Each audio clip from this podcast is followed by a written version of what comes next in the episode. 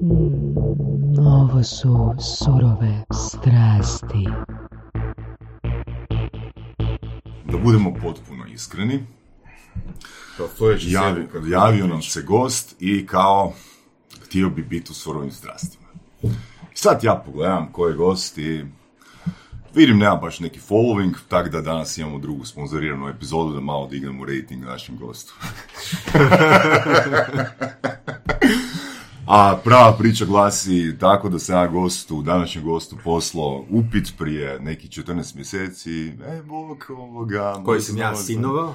da, koji si sinovao nakon tri minute i tek Da. je, tek je ovoga, otkrio tu poruku nakon 14 mjeseci. Jučer. Tako da, ovoga, inače sam poprilično uvredljiv.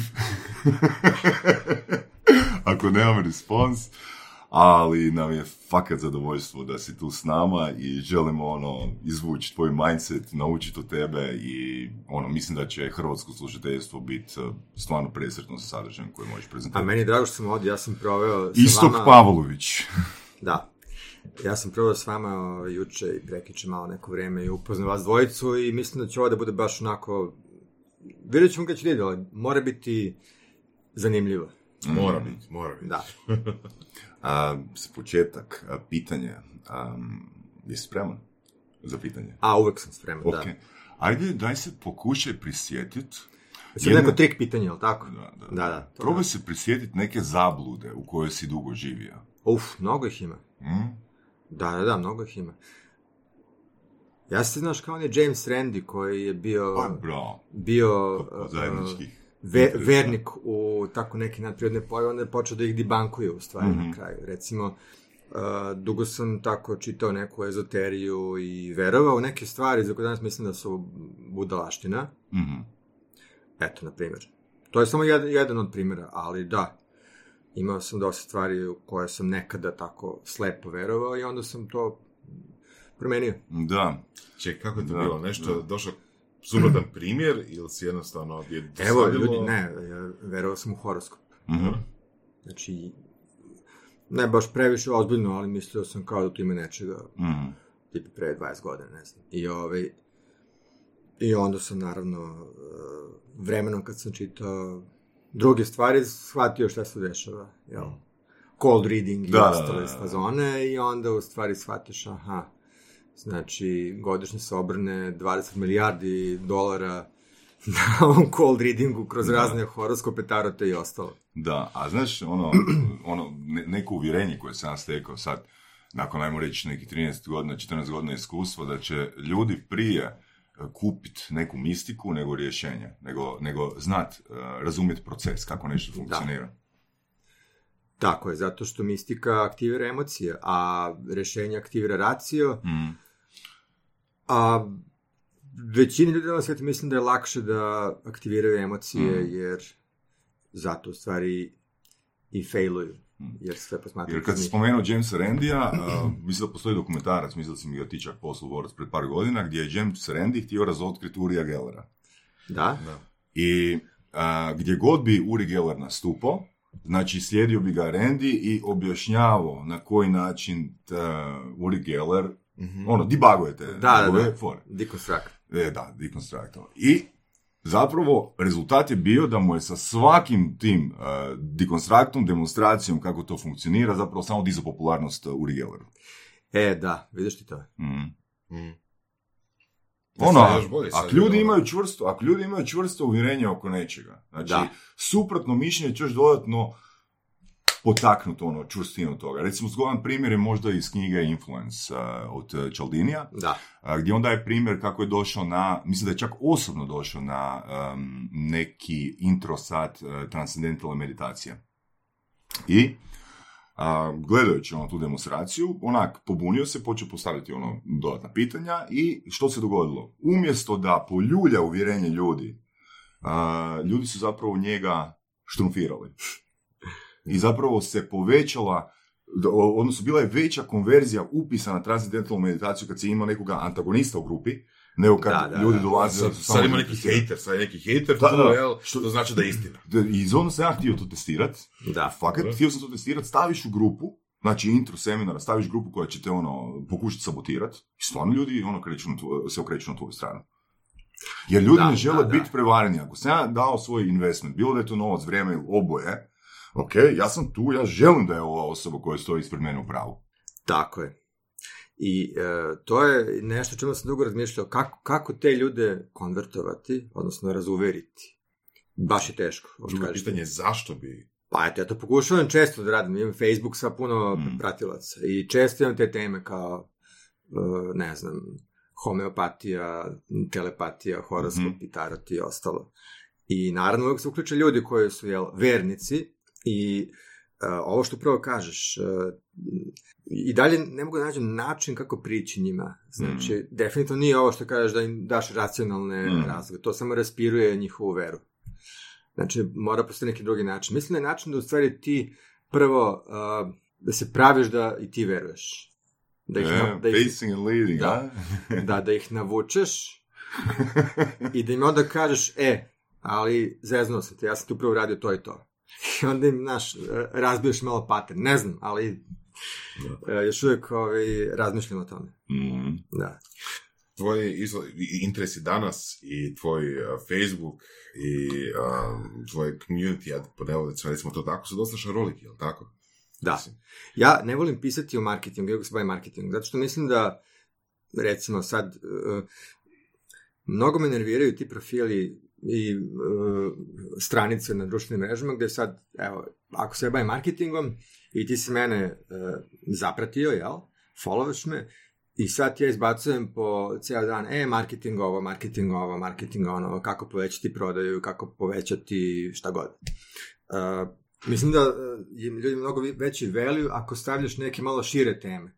Da će ljudi mnogo više naučiti o marketingu ako vide neki primjer tamo nečega, recimo neka scena iz filma, Mhm, mhm. iz koje će metaforu izvući, jel, ono, Mhm. da i nego direktno ne kažeš, ono što kažu iz NLP-u, Mil, Milton, Miltonova hipnoza, Mhm. znači daš im kroz nešto što njih treba samo da asocira na nešto drugo, jel? Mislim Da. da, je to najbolji način učenja. Da, kad se u biti, kad si se dotaknuo NLP-a, u biti a, uvjerenje je da ne možemo utjecati na osobu s nečim što već unutra kod nje ne postoji. Da, Znači ona mora imati prethodno iskustvo s nečim da bismo mi zakačili naš, ajmo reći, pokušaj influensa na to prethodno iskustvo. Jer ako ne postoji iskustvo, nema mogućnosti utjecaja. Tako da, Da, oni da, moraju da. dobiti nešto što, s čim se mogu poistovjetiti da im se je, napravi mo- moraju, se na, moraju se nakačiti na nešto što im je Mm. poznato. I to, mislim da je to suština svake komunikacije. Mhm. Znači, e, da e, to što želiš predstaviti ljudima, zapravo provučeš kroz nešto što nema veze sa tobom. Mhm. Nego što nešto što je ljudima poznato. Mhm. Jel? I eto. Što bi onda rekao za sebe? Jesi ti um, autor, uh, jesi sales, jesi marketingaš, jesi komunikator? Ja sam definitivno marketing i communication, sales nisam, zato što vi- Storyteller? ne? Pa, e, vi, više volim ovo prodavati na, na veliko, jel? Marketing, šta je? Marketing prodaje na veliko, znači pišeš tamo neki kopij koji će pročitati milion ljudi, od toga se konvertovati njih hiljadu i tako dalje, otko znam. Mhm. A sales mi je to više jedan na jedan, jel? Znači, Mhm. A, bar tako vidim neku razliku u definiciju, jel? Mhm. I, ove, ja više volim da, da radim to na veliko, znači, ok, imamo sad ovde uh, x ljudi, da vidimo šta je najmanji zajednički sadržava za sve njih, koje su njihovi, ono, uh, filmovi po glavi koje oni vrte i onda napisati neki najbolji mogući copy Da. ili sales page ili nešto da pogodi najveći deo njih u neke bolne tačke i tako dalje i da se kroz to jel, konvertuje neke kupce. Mhm. A, to mi je zanimljivo, znaš. To mi je baš interesantno. Nekako, šta ja znam, valjda radiš sa uh, puno ljudi, to je neko neki eksperiment. Imaš kao puno miševa uh, na kojem radiš neki naučni eksperiment, mislim, bez da ih povrediš, naravno, ali eto, kao, zabavno. Ovoga, ti si 2011. godine bio proglašen na jednoj konferenciji kao najuticajnijim ili najboljim blogerom. Po neki kriterij koji je... Jeste, da. e, To je bilo kad se tek pojavio taj termin uticaja Mhm. i influence, to je bila prva godina kad, kad je taj termin postao popularan, kad je krenuo da se ovaj, Kad nije bilo konkurencije, na? Da, i kad se još nije, kad se još nije hejtovalo. Već posle godinu dana počelo je da se hejtuje, naravno, će se nešto pojavi, odmah krene i hejt. Tako da, ovaj, ali recimo, ja sam provalio da ljudi, uh, baš zbog tog hejta, uh, da, mi, da mi skače e, broj pratilaca i followinga i svega. Imao sam tu titulu i ja to nisam nigde komunicirao jednu godinu dana. Mhm. I, ovaj, I onda, ajde rekao, vidim šta će se desiti, stavim na svoj Twitter u About, kao uh, najuticajniji bloger u Srbiji. Prema mišljenju, bla, bla, ne znam ja. I, ovaj, i odjednom krene takav hejt na mene i krene skače, krene skače broj followera i svega i krenu svi ono kako mi se Kenja od ovog istoka, kakav je bre on uticajan bre, šta bre, koji tako dalje. Bože. I ovaj, ja vidim u stvari da, kad, da, da je to termin koji ljudima ono, diže pritisak, da ima ono... Uh, e, i to je, tu tad sam shvatio u stvari da je, nažalost, najlakši način za uh, privlačenje uh, ono, medijske pažnje da ono, imaš taj neki Polaritet. po- polarizaciju, da, znači da su neki za, neki protiv, drugo imaš masu tih popularnih termina i samo se uključiš u taj hype na neki način i vodiš, jaš po tim talasima i tako. Imaš primjer neki konkretan za slušateljstvo? I nas. Pa vidi, sve Kako što, zajahati talas? a, Popularnost. sve, sve što je trenutno popularno, znači, da, a, pogledaj šta je, a, najbolje recimo pratiti neku stranicu sa ovim a, a, memes, mem, memovi, mislim ima raznih prevoda za to, mem, meme, meme, šta god. Ovaj, jel ti kroz te mimove vidiš zapravo šta je trenutno popularno u svetu, u društvu i tako dalje, onda vidiš prosto na koji bi od tih talasa mogao da se nakačiš, najašiš i tako dalje. znaš. Od toga da recimo sad, ne znam, ako se pojavila neka popularna serija, jel? Evo, bio je popularna Černobil i svi su mimovali ono not great, not terrible, jel? Da, da. I sad ti kažeš, ok, kako ja mogu da se ugradim u ovaj not great, not terrible, ili sa mojim proizvodom, ili sa nekom mojom pričom, ili šta god, ono. Mm. I to je osnova tog, što kažu, newsjackinga. Da. Uh, Ivan Bilden je baš rekao, bio je uh, na, kod Tony Robbinsa na tom nekom biznis seminaru i oni su radili pola dana samo newsjacking. Newsjacking je? Pa, uh, uzmeš popularnu temu i nakačiš se. Znači, šta je sad popularno? Završio se Game of Thrones, ne znam, šta god. Ajde, kako možemo da se... Ajde, izbacimo na naš blog o biznisu, sedam, sedam lekcija Da, o biznisu da, koje da. možemo naučiti od Arije, Arije Stark ili od Tyrion Lannistera i tako dalje. Da. To je suština newsjackinga. Jer opet se vratimo na ovo što si rekao na početku, znači, ljudi imaju neke svoje filmove u glavi, ono, njih baš briga za naš proizvod ili nešto. I onda mi se nakačemo na to što je njima u glavi i kroz to dođemo do toga što je naše i tako ih zainteresujemo, jel? Mislim, to je jedan od načina, naravno. Kako se pri tome izbjeći da, da se dobije percepcija da čovjek ili brand uh, šara okolo, da jednostavno da nije fokusiran, da sad je, ne znam, malo priče Game of Thrones, sad je zakače za nekakav popularni meme, sad je, ne znam, E. ono, Pa znaš šta, mislim da je jednom kad ti postaneš uh, baš jak brand, onda ti možeš diktirati neke svoje trendove. Uh, ali to može jako malo njih na svetu raditi, Da. kao što je Apple, jel? Apple nema šta da newsjacka Game of Thrones. Apple samo kaže mi imamo novi iPhone i to je, to je vest. nije, nije vest uh, što je Černobil na Netflixu, nego no, izašao novi iPhone, ali to može raditi jako malo brendova. Mhm. I uh, interesantna recimo nova pojava, ovi mikro, mikrobrendovi, znači koji su uglavnom na Instagramu, Facebooku, uh, na YouTubeu. Ove, oni iz nekog razloga imaju taj kult isto kod svojih followera da oni mogu diktirati temu. da. Mhm. Imaš neki primjer mikrobrenda? I što je mikrobrand? Pa recimo ti si sad neki YouTuber i evo, klasika, uh, primjer koji često navodim ljudima, uđite, ili imate vi ovde uh, Sephora u Zagrebu za šminku, ono, uh, multi-brand store.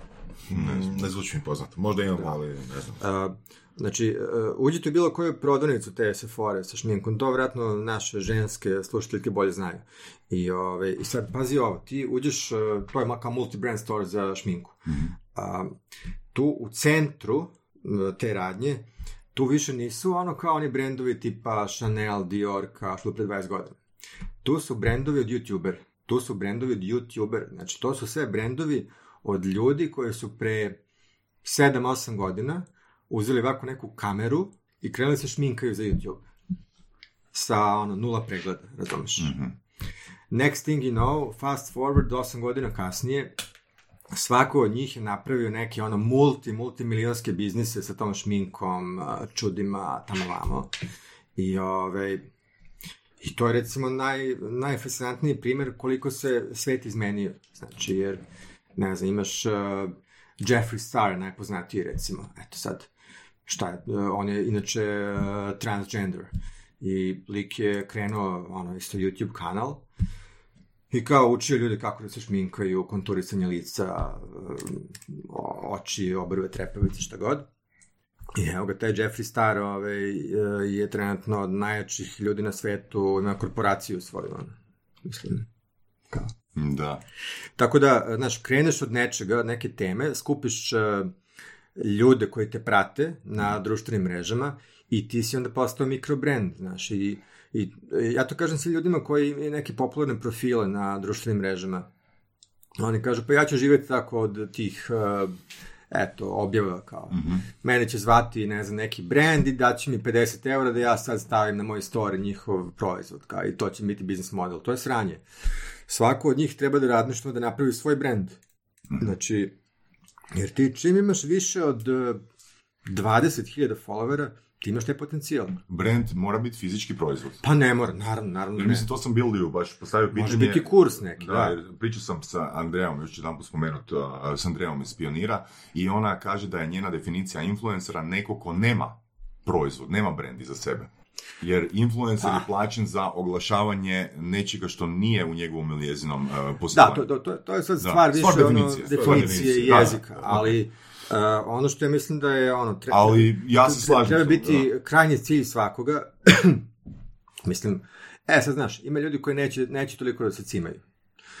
Ima ljudi koji će reći, vidi, ja ovako, ono, zabodem soma eure mesečno od ovih objava, od toga mogu ok da živim, da putujem tu i tamo, što bi se cimao s tim nekim svojim proizvodom, ne znam ni ja šta. Neko to neće raditi.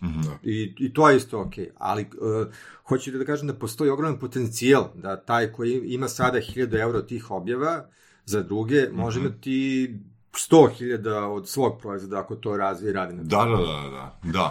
Da je to dosta lako. Treba samo otići, mislim sam, Pa. otići u kino, uzeti neki Otići u kino, da, e sad, svoje ime na to. A, to, to je sad razlika, znači da li, da li ovaj, si ti neko ko je pogodan za fizički proizvod Da. ili za uh, ono, uh, neki uslugu, odnosno kurs ili tako nešto. Lupam, evo, na primjer, Evo, vaš primjer je vaš kurs. Pa, da, ali evo, recimo, ako si ti taj neki beauty bloger, Mhm. sad, ti imaš dva pravca razvoja, ti imaš napred svoj brand, smisli reći napred svoju šminku. Recimo, svoju paletu za konturisanje Mhm. lica, to je sad popularno. E, ali da bih to uradio, znači moramo otići u kinu, pa tamo da vidim kako oni to rade, pa koji je tu hemijski proces, pa uh, manje više kvalitetne substance koje su, znači to je baš ono, nije uopšte naivno. Mm. A druga varijanta je ne fizički proizvod, kažemo, ok, napraviti svoj kurs šminkanja.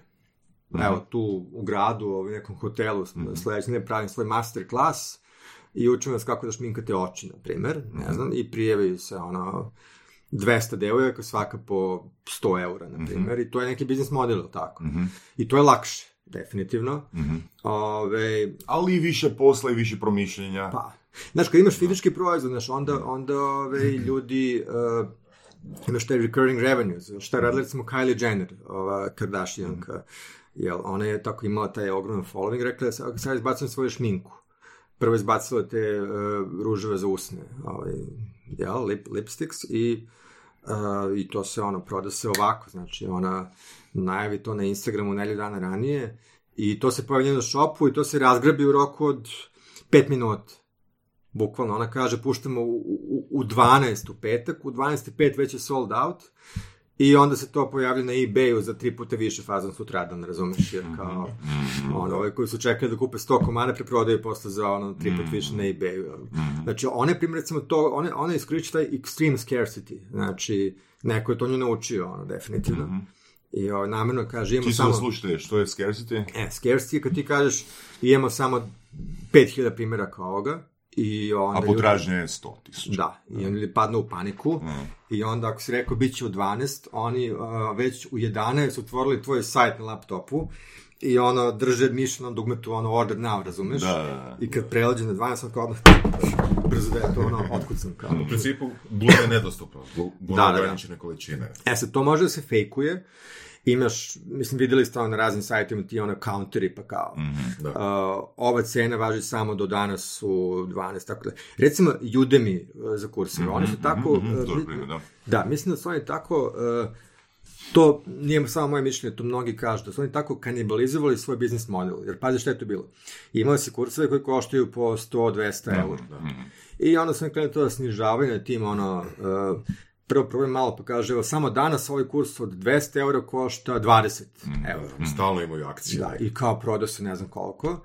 I to je se onda osladilo, verovatno, i to se počelo sve češće i češće.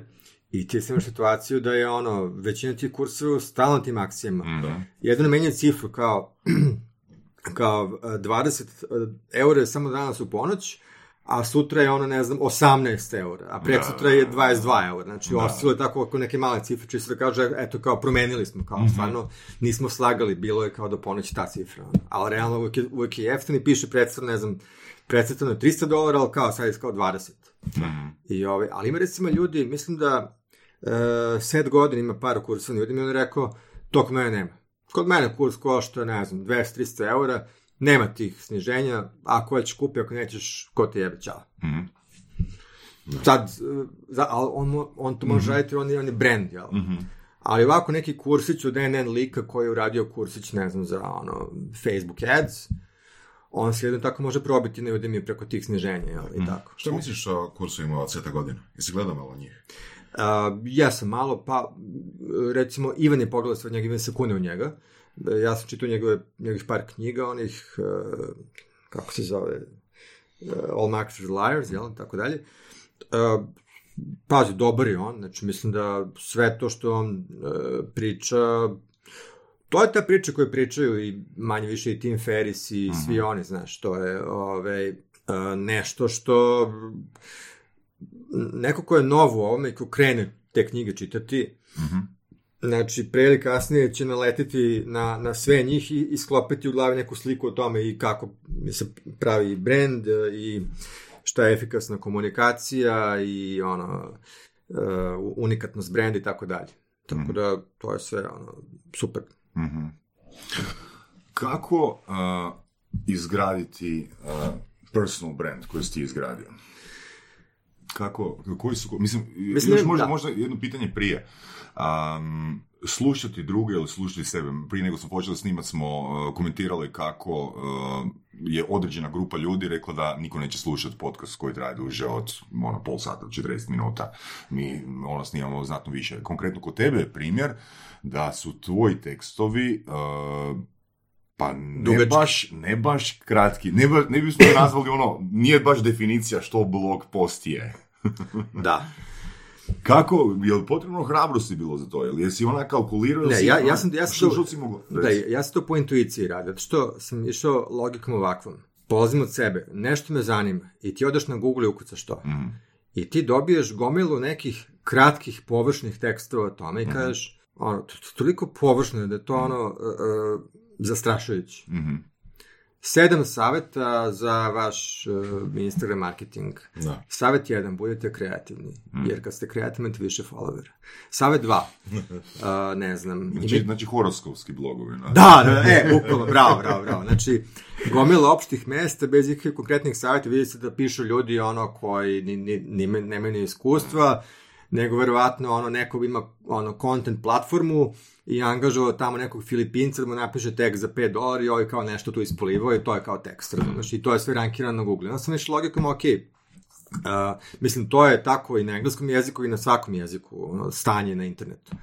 I išao sam logikom, čekaj, daj ono kao, pa ja kad bih napravio tekst koji stvarno, ono, znaš, neki ono, uh, sveobuhvatni vodič Mhm. sa ono, nekom temeljnošću i dobrim primerima i sve, to bi sigurno bilo bolje od svega ovoga. Mislim, mene, mene uvek vodi to kao da napišem nešto bolje od svega što postoji. Uh, I eto, to je to. I, i sad uh, se skoro pojavio taj koncept, to sam pričao juče, baš ti kao authority sajtovi. Kao, to je ono što ovi koji se bave SEO su konačno provalili posle 10 godina, da nije više ni backlinkovi, ni ne znam ja, ono, da li ti je headline, ovaj, onaj keyword research, nego, brate, moraš imati the ultimate guide na neku temu. I to će se rankirati. Ako je tvoj tekst jednak value kao suma 20 drugih tekstova koje neko mora otvarati i čitati ono jedan po jedan da bi on izvukao sve što je bitno. Ti sve to sumiraš u jedan, pa još bolje od toga. Da, Taj tekst će se rankirati na mjesto broj 1. I to je to. da. Bez backlinkova i ne znam čega. Dobro, sad dolazimo do toga da ono, a, da bi da bi bio kvalitetan sadržaj, mora biti kvalitetan sadržaj. Ono, da, da, Da, Google e. pozna kvalitetan sadržaj, taj kvalitetan sadržaj mora biti ono, prepoznat. Znaš, ono, jaje. Znaš, ono, kako će neko ko tek počinje, mislim, očito je odgovor znamo svi skupa, ali, znaš, uh, razlog zašto ljudi rade takav clickbait sadržaje, zato što hoće na brzinu doći do nekakvog renka na Google. Zato Da, što ho- hoće na hoće klik, doći e do- vidiš, da. Da. I sad recimo, ako je, ako je naslov, Da. ako je naslov clickbait, Da. Uh, a tekst je to kao horoskop koji mi napisao Filipinac sa Fiverr za 5 dolara, Da. onda dobijem klik, ali taj tekst dugoročno ne može rankirati i taj sajt ne može biti autoritet. Da.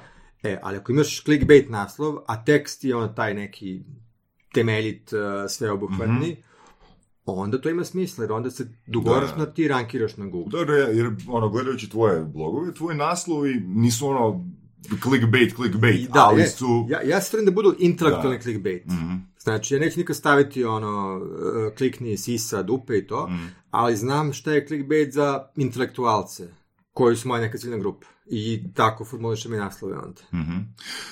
Koliko ti treba da smisliš naslov? Ili da li smišljaš naslov prvo, da li smišljaš naslov prvo i, i, ovoga, i onda kreneš pisati kakav je tu proces? Pa, pazi ovako, e, naslove sam e, naučio da, da pišem od ovih starih copywritera. Znači, ima ta teorija advertisinga još pre 100 godina kada se pojavile one uh, prve re- reklame u onim uh, novinama i onda su uh, praktično sve što znamo o advertisingu i o tom copywritingu je tada se razvilo. Znači, ti si imao neke novine koje ljudi čitaju i od tog naslova ti zavisi da li će oni tamo da nastavi da lista novine ili će da se zaustavi krene da čita dalje onaj sitan copy. Da. I, ovaj, i, i dosta sam čitao o tome i skapirao koja je logika iza tih uh, naslova, znači od tih, pazi, to, ti, ti, ti, Mislim, to postoji od uvijek. Mislim, to je u Americi počelo ono... Da, tipa, da, da. Ne znam, prije 100 godina, valjda. E, skoro sam kupio knjigu ovaj, o advertisingu od 1850. do 1950. Znači, od, samo o advertisingu tog vremena. Znaš koliko se može naučiti iz tih headline-ova i svega? To su sve stvari koje se primenjuju dan danas na ovom našem internetu, clickbaits i ostalo. I ove, Principi su isti. identično. Imaš primjer možda? To. Pa ima nekoliko tih iconic, ne znam, e, naj, možda najpoznatiji onaj e, kao uh, They Left, uh, on, kao oni su se smejali kad sam sejao za klavir, ali kad sam počeo da sviram, tri tačke. Mhm. E, I to je, to često navodim kao primjer, uh, uh, zato što u ovom našem uh, tečaju marketinga koji imamo, uh, kao, to zovemo, to zovu NLP, ili tako, cilj iza cilj, kao, i uh, taj naslov zapravo njega je napisao taj John Caples kao poznati čuveni copywriter. Na, niko njih više nije živ, to su ljudi koji su radili tamo 30 godina. I sad šta je fora? On je dobio zadatak da napravi uh, novinski oglas za kurs uh, klavira, sviranja klavira, koji je ono dopisni, znači to je kao danas online, jel, dobiješ kao na poštu neke ono, ove, svakog, svake nedelje nove kao lekcije, šta znam. I e, sad, e, kao, i sad kako zainteresovati ljude za to, i on je znao da ko su ljudi koji žele da nauče sviraju klavir, a u nekim starijim godinama, nisu deca. Pa, znači, taj customer avatar. On je skapirao da su to ljudi koji žele da impresioniraju ljude na tim kućnim okupljenima. Mhm, mhm. Jer tu uvek ima u svakom stanu bio neki klavir. I sad, kako da ti tu ispaneš faca? Možda kažeš ja sam uh, ne znam, CEO velike firme, možda kažeš uh, da si duhovit, a možda bude da lepo sviraš. Jedna od opcija, jel? To je, moraš imati neki high value ovoga, I, demonstration. ovaj, I on je shvatio da šta je cilj iza cilja. Pa nije ima cilj da uh, nauče sviraju klavir i kao i tu je kraj. Nego postoji cilj iza tog cilja, a to je da mogu da sednem u društvu i da krenem da sviram i da kažu wow, kako sviraš dobro, jel? I, ove, i jedno kada znaš to, kada dekonstruišeš to uh, customer avatar i šta je taj uh, pravi cilj za cilja, taj headline se piše samo od sebe. Mhm. Šta je napisao? Kaže, smejali se kad sam sjeo za klavir, Mhm. ali kad sam počeo da sviram, tri tačke. Mhm. Mhm. I ne znam, to je sad neki on long copy, jel? To je bilo doba tog long kopija, znači imaš Mhm. veliki headline koji ljudi zaustavaju u tom listanju, kao danas ljudi zaustavaju scrollovanju na Faceu, jel, i na gde god. I onda, ovaj, ako ih naslov zainteres, krenu čitaju taj long copy, ako je long copy dobar, on se konvertuje, ali to je to. Vrlo, vrlo prosto. Mhm. Da li su takvi neki naslovi ili principi malo izlizani? Da li su ljudi previše izloženi njima? Sad ne Jesu, da. E, Znaš, Deset novina napravili taj isti što s... Jel si na- čuo za ovu stranicu, jeste. hrvatsku stranicu, hate za, click, za clickbait? E, Da, ima, ima, ima i kod nas oni skupljaju te primere. Ovaj. A problem je kao s tim stvarima što internet eh, je doveo do toga da mnogo ljudi sazna za to. Znači, naš ranije si imao u gradu 10 dobrih fotografa. Sad ih imaš milion. Jer kao kupiš kameru, odeš na YouTube, Da. završiš kurs na Udemy i ti možeš praviti dobre fotke. Realno. Mhm. Tako i za sve, tako i ovo, aha, kako se piše headline, malo to negdje dana čitaš i iskontaš fazone, Mhm. i tako da i sve što postane overused, znači sve što ljudi počnu da koriste previše, krene ljudima da ide na, na živce, mislim. To je tužna činjenica, e, i onda šta, onda moramo smisliti nešto novo. E sad, e, recimo jedan format koji su definitivno naši portali ovaj, e, e, onako overusovali do, do besmisla, je ono što zovu curiosity gap headline, a to je uh, Vidiš, Sta- staviš kao- Da, mi smo mislili da je to isto. To jest, ja sam mislio da je to isto. Uh, clickbait naslov i curiosity gap. Pa curiosity, gap je jedan od, pri, Mhm. jedan od principa za, za clickbait. Kada nagovestiš nešto i ti sad i, to ono stvoriš tipa- tenziju. To ono tipa nećete vjerovati što smo vidjeli, Da. što smo vidjeli u, Da. ne znam, Ili ovaj, uh, po, pogledajte, kao, po- po, pogledajte uh, kako je pala i polomila se ova poznata glumica. I ti klikneš ova neka glumica za koju niko nikad nije čuo, razumiješ? ono, Znači, ali kao, ili kad bi rekli odmah u naslovu koja je glumica, ti kao, aha, okej, jasno mi ideš dalje. Mhm. Mhm. A to, to je problem taj, u stvari, CPM model advertising.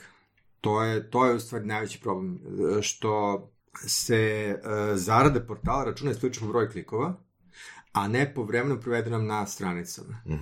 Jer je realno najlakša metrika. Ovaj, kad, bi, kad bi se merilo po broju provedena na stranici, to je bilo mnogo, mnogo, mnogo kompleksnije za metriku i advertizer i vjerojatno bi se tu tek ono, uh, radile razne prevare i Da, da, greške. da, da. Ovaj, tako da za sada smo osuđeni, osuđeni na, taj model po broju, po broju klikova na stranicu, odnosno broju prikaza onih banera, display, i onda njima samo bitno da se to otvori, jel?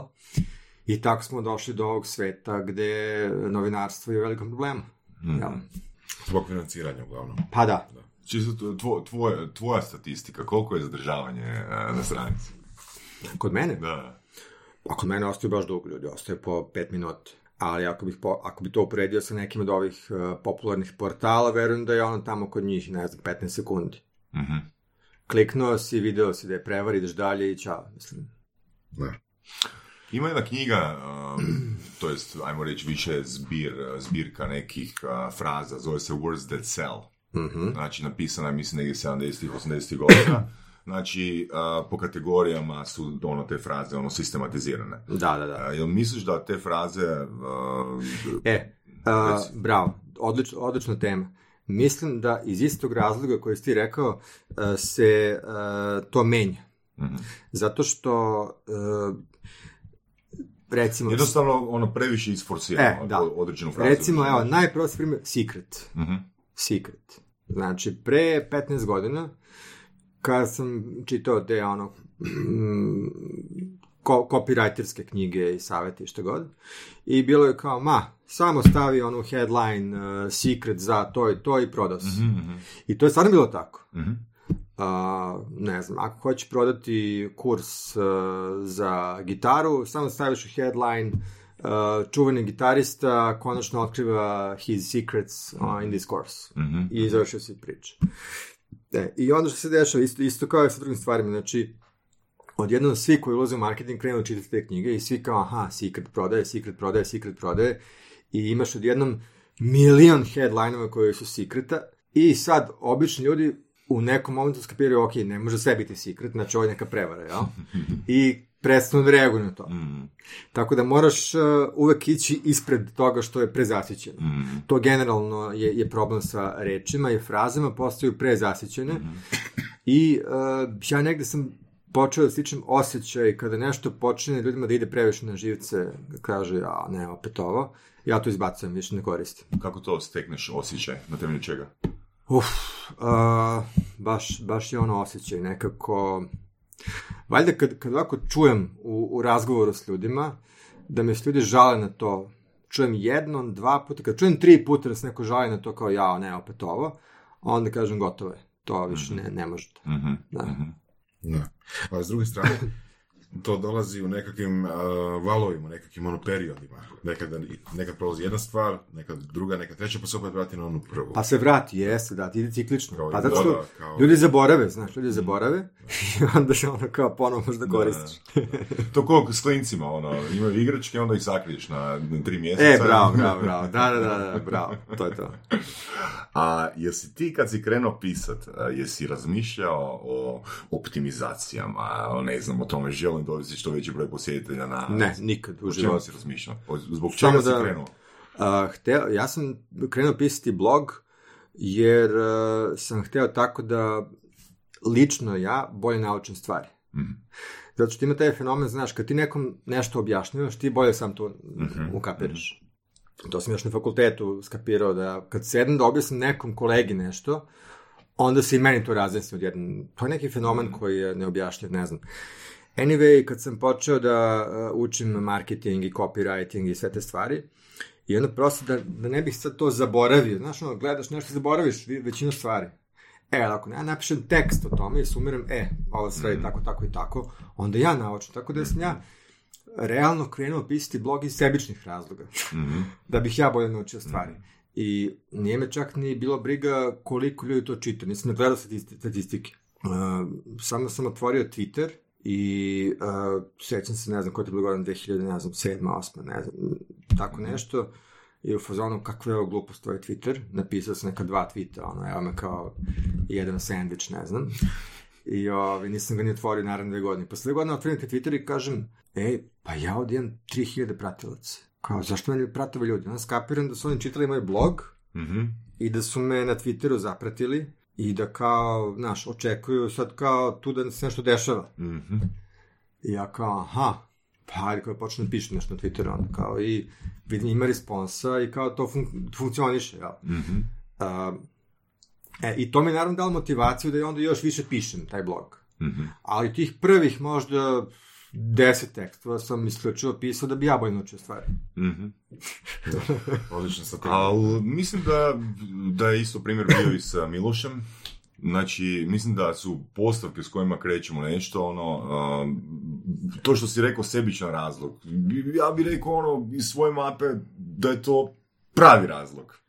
Znači, Dobro, jer, da. jer mi smo šopani da, ono, imamo cilj iza cilja. Yes. Znači, uh, ima stranicu, ima lajkove, proizvodi kontent da bi imao x. A, Da, a nije tu, ve, velikoj većini nije cilj e, edukacija, nego monetizacija. Tako je. E, vidiš, to, to, je, to je interesantno. Ovaj, jer uh, upravo to, na primjer, uh, nikad nisam planirao da imam bilo kakvu zaradu tog bloga. Hmm. A, a realno, praktično svi poslovi koje sam dogovorio i sve što se desilo meni poslednjih deset godina je zbog tog bloga.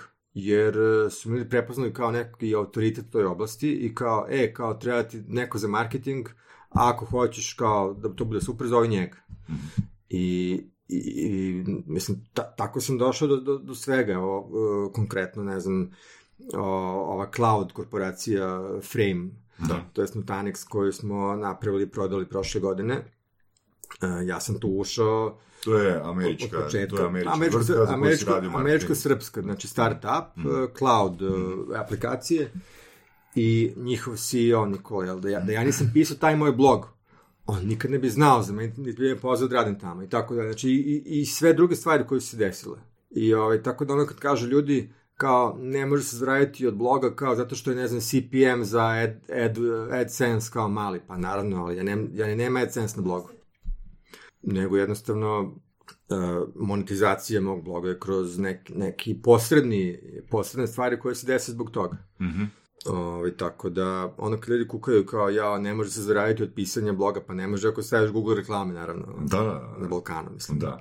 A mislim, to je bila i tema podcasta, podcasta panela u Banja Luci, kako monetizirati podcast. Ono, mislim da Boras i ja totalno rezoniramo s tvojim, ono, nećeš monetizirati kroz reklame. Ono, Ne, može ako imaš neki ogroman trafik, ako se, ne znam, Index HR ili tako neko, on, on ima smisla monetizacija kroz uh, ads, ali to je ono, na velikoj skali i moraš imati pisce i autore i to je druga neka priča. Ovo su neke nič, nič teme gde, Mhm. e, da kažemo, neka korist od toga se mm, stiče na neke druge načine, posredno, pre svega. Ove, tako da, ista priča kao sa ovim youtuberima. Znači, oni kad bi e, se oslonili na zaradu od e, YouTube reklama, jel? mhm. Ne, nego ovi koji su napravili svoje firme i svoj proizvod, oni su napravili toga biznis, znači od YouTube-a, ali ne od klikovane reklame njihovim kanalima, koja je vjerojatno njima ono statistička greška u odnosu na druge kanale zarade. U podcastu Surove strasti upoznajemo ljude koji su strastveni u onome što rade. Ovo je podcast za preživljavanje u surovoj stvarnosti. Pridružite se Saši Tenodiju i Ivanu Vorasu u otkrivanju što pokreće uspješne, motivirane ljude. Ljude koji su strašću, predanošću i vizijom postali kreatori vlastitog, a i naših života. I ono najvažnije, saznajte kako su to napravili. Slušajte Surove strasti. Da. A kako si ti uh, se financirao u procesu postajanja um, personal brandom koji je, ajmo reći, glavni u domeni za marketing u Srbiji? Ja sam uvijek imao neki svoj uh, online biznis Mhm. uh, koji ono, donosio neke prihode i od toga sam uvijek živeo. A blog sam pisao isključivo ono, iz razloga eto, kao da to što sam naučio da prenesem ljudima stvar. Znači, krenuo sam ja to iz sebičnih razloga, a i ost- ostio sam kasnije taj altruizam. Znaš zašto? Zato što uh, kad su počeli da se javljaju ljudi u inbox, na mail, i kao, e, čitao sam tvoj tekst i tvoje tekstove i kao lansirao sam prošle godine sajt i evo imam sad petero zaposlenih i ono, cijela moja porodica živi od toga. I kad sam dobio prvi put tako jedno dva, tri, pet takvih mailova, e onda mi je to dalo stvarno drive, ostio sam to što kažu altruizam, znaš. Dalo mi je drive da pišem dalje. Znaš, ima, ima super scene iz uh, tog nekog National Geographic s nekim medvedima. Sad imaš, ne, imaš tu neku grupu medveda pored nekog potoka. Uh, I oni stalno pokušavaju da uhvete ove losose u potoku. Uh, ali ne mogu, ne, su ovako nezgrapni su, znaš, ne, ono, pljas i losos pobegne. Uh, I onda jedan od tih medveda je provalio neku foru. Provalio taj neki sleight of hand, gde on Mm. dođe na potoka i čap, i svakog lososa može da upeca ono ovako. A potok je prepun lososa. A ovi drugi medvedi dalje ne mogu da izvedu to što on može. I šta on radi? On uzme i hop, hop, hop, kad se on najede, onda on po cijel dan samo lovi i baci ovim ostalima te losose. Evo vam kao, pa i vi jedite, ono, znaš, kao, e, Zanimljivo. I onda sam ja tako nekako ostio, ok, ja sam ono učio sada, hajde da ja to pišem sada da meni ono nije džepa, nije džepa, onda neko drugi me koristi od toga. E, i valjda ste ljudi osetili to, Mhm. osetili su prvo da ja tu ništa ne želim prodati ili da bilo šta im, ono, neke namere iza toga, Mhm. nego prosto, eto, kao, to stoji, pa ko hoće da iskoristi. I respons je, barem od nekih ljudi koje ja znam, koji čak nisu niti razmišljali o marketingu, su uh, verbalizirali, pa dobro, ne znam koliko isto košta, ali ja bih rado da, da mi on radi. Pa taman da možda i se zadužim. Znaš, kako si Da. povjerenje stvorio sa... Jeste, sa to, to, to je taj efekt, znaš, tačno se vidi, pa evo, e, vidiš razliku kada neko, e, ti marketari sad, koji iskaču iz frižidera po Mm. Facebooku, tačno se vidi kada neko tu juče ušao. Znači, vidiš da neko, ono, prvo ni- nisi vidio njegovu facu u životu, ne znaš ko je, i on ti se pojavi ovako tamo neko je sponsor ads i kao, hey guys, I'm going to tell you my secret on how to make a million dollars, uh, just uh, enter my free seminar, šta god, on. I, brat, znaš, kao, to se vidi se razlika, jednostavno. Da. A dobro, mislim, koga uh, oni love, koga ti, po navodnicima, loviš? Pa ja ne lovim, to je fora. E, pa to sam htio čuti. Ja, ja, ja ne lovim i to je izgleda neka najbolja, najbolja taktika. Ovo što si pričao prije, da si imao svoje neke aplikacije, još uvijek imaš, od njih su postale dosta poznate. Onaj Clock, a, Da, to sam napravio još 2009. Cuckoo Clock se zove, cuckoo.com, da. kojeg Tim Ferriss spominje. O, Tim Ferriss ga linkovao u knjizi svoje For Our Body. Ove, recimo, to je bio eksperiment jedan koji se pokazao jako uspešan, uh, ali ja čak, i, i to je recimo odličan primer kako treba razmišljati o biznisu sa strane da treba poći od istraživanja tržišta. Uh, ja apsolutno nisam imao želju da pravim nekakve alarm satove na internetu. Nego šta se desilo? Uh, tad sam ono bio baš uh, intenzivno u čitanju oko keyword research. I ono, skapirao sam, aha, nađeš neku nišu koju ljudi googlaju svaki dan, digneš sajt koji odgovara na njihov search intent i rankiraš se.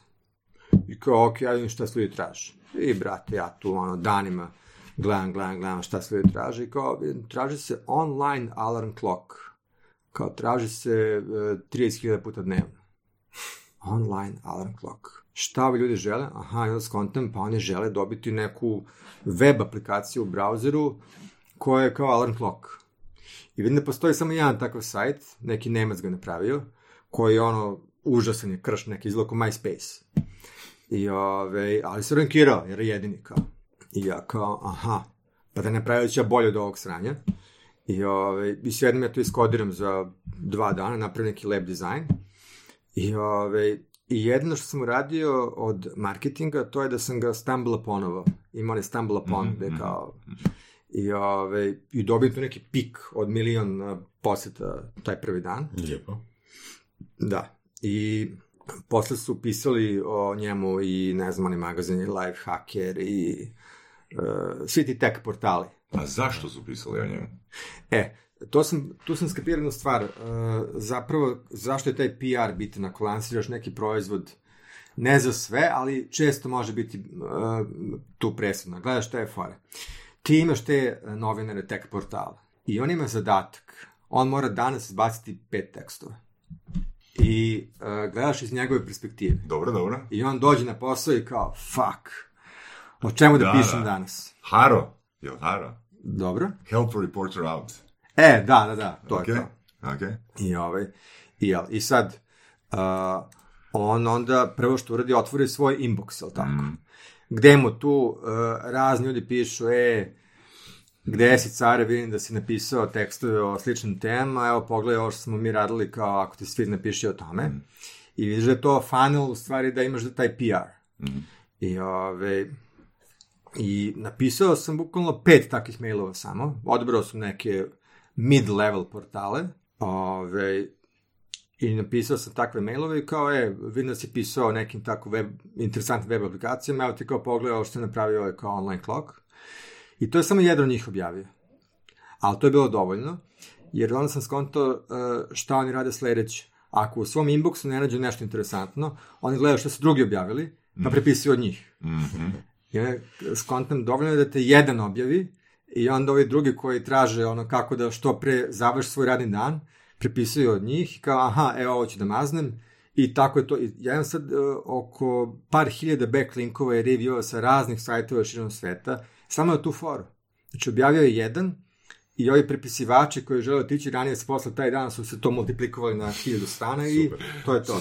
A odličan primjer. Znači, išao si, primjer. išao si tražiti šta ljudi žele, šta ljudi A ne što, i to je uh, presudno za ceo života, da ti skontaš onaj tamo šta je njemu, njegov problem u životu. Jebe se njemu za tvoj aplikaciju i tvoj klok i šta god. Nego on želi da što pre ode s posla taj dan. A, E. I, i samo je for da skontaš tamo, znaš, to je ono što recimo, uh, šta, zašto je Tyrion Lannister najuspešniji lik u Game of Thrones? Tyrion patuljak, jel? Ima, ima super klip uh, na YouTube, na onom uh, kanalu Charisma on Command. To je fantastičan kanal na YouTube. I uh, to možete googliti, zove se Why Tyrion Cannot Be Killed. On je, on je taj klip napravio još u drugoj sezoni i prognozirao je kao mogu da betujem ono hiljadu dolara da Tyrion neće nikad biti killed. Ove, zašto? Kaže, zato što on je uh, jedan lik u toj seriji koji svaku interakciju sa ljudima novim počinje sa pitanjem what do you want? Mhm. What do you want? Znači, svakog pita šta tebe zanima, šta hoćeš ti, Mhm. šta, šta, kakav je tvoj dan, koji su tvoji problemi, šta, šta te drajvuje. Mhm. Ima ono, kada pita onog uh, njegovog, uh, kako se zove, Brata? ne brata, nego on njegovog uh, slugu, Aha. uh, znaš, onaj Da, da. sa, sa brkovima, zaboravio sam ime. Onog mercenarija, plaćenika. Da, da, plaćenika, ove, Bron se zove, Bron, tako? Da, je. Bron, da. I kad go poznajemo i, i kažemo kao, what do you want? Gold? Women? Gold and women? Da, da, da. Znaš. I vidi da ste mu odsaklili oči. I kao, aha, to hoćeš, okej. I Sad onda ne je, ima. da, i onda, i onda je on skontao, o- ok, kako da on svoje ciljeve ostvari kroz to što on želi. I on stalno tako igra taj, šta je, zašto je to Game of Thrones? Zato što imaš loši igrače, dobri igrače. Ovi igrači koji su loši, njima odrube glavu ili ih ubiju i tako dalje, koji su dobri igrači, oni opstaju, zato je game, jel? I, ovaj, I on u tom gameu opstaje upravo zbog toga. Svakog pita, aha, ili, proz, ili, a, ili ne pita direktno, nego priča s njima, razgovara i vidi šta, šta njih drajvuje. Znaš, tamo neko ko recimo, neko, nekog tamo ne zanima ni, ni, ni gold, ni slava, nego samo hoće da ono, da pravda pobedi. Znaš, da. aha. Te prvi umre. Da, taj prvi umre, da. Ali on skapira, aha, ove su ložene, ove su ložene na pravdu i na to, kao, ok, sad ću ja da vidim kako ja da uglavim moje ciljeve kroz tu njegovu pravdu, jel? I, ove, I to, i, mislim, i, to je suština svega. Eto, za, e, to, e, inače, e, preporučujem slušalcima da pogledaju recimo puno tih klipova na tom kanalu Charisma on Command. Znači, mislim da je to za ljude koji vole ove teme, self-improvement, NLP, šta god. Najbolji kanal na YouTube. Znači, lik je objasnio stvari koje sam ja godinama iz raznih knjiga učio i skupljao. Super, stavit ćemo Da. preporuke. Mm. Ove, anyway, i, i to ti je model, znaš, samo vidiš e, šta tamo neko drugi, e, koji su njegovi problemi i kakav je njemu dan, da li ima neke želje, muke i prema tome se upravljaš. I za sve je tako. A koji ti, ali koji ti bio zašto napraviti? Da testiraš, da vidiš da li je to moguće ili? A ne, zašto? E, Hteo sam napraviti nešto da donosi pasivne prihode. A, ok, Da. Ok. pasivne prihode. Znači, gledao sam ovako, ovaj, aplikacija koja je web-based, koja nema nikakve veze sa bilo kakvom bazom podataka u backendu koja može pasti ili mogu tvoje podaci nestati, pa ti ljudi onda jebu kevu i tako dalje.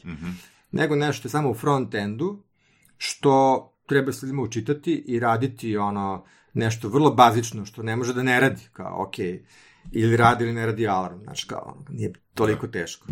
I ove, znači da nema nikakvog tog technical supporta, bilo kakvih problema kod toga i da se može lako rankirati na Google. To su im bili uslovi. Znači da ima ono minimum human interaction, da bude potpuno uh, ovaj, automatizovano, repetitivno i da može da se ono, samo rankirati na beskonačno mnogo poseta.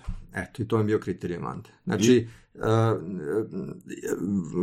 iako volim da psihologiju i sve, ali na kraju dana volim da mi, da mi matematika iz toga bude vrlo, vrlo uh, jasna. Znači, ako praviš biznis koji je pasivan, onda, brate, neka bude 100% pasivan. Ako nije, onda ono, Onda nije pasivan. onda razmišljamo drugačije. Da. Da. Može i to, i to je isto okej. Da. Znači, ti si pobornik ideje pasivnog prihoda. E, nisam, sk- znači, ne mislim da je to, jedno vreme sam mislio da je to jedino što treba raditi.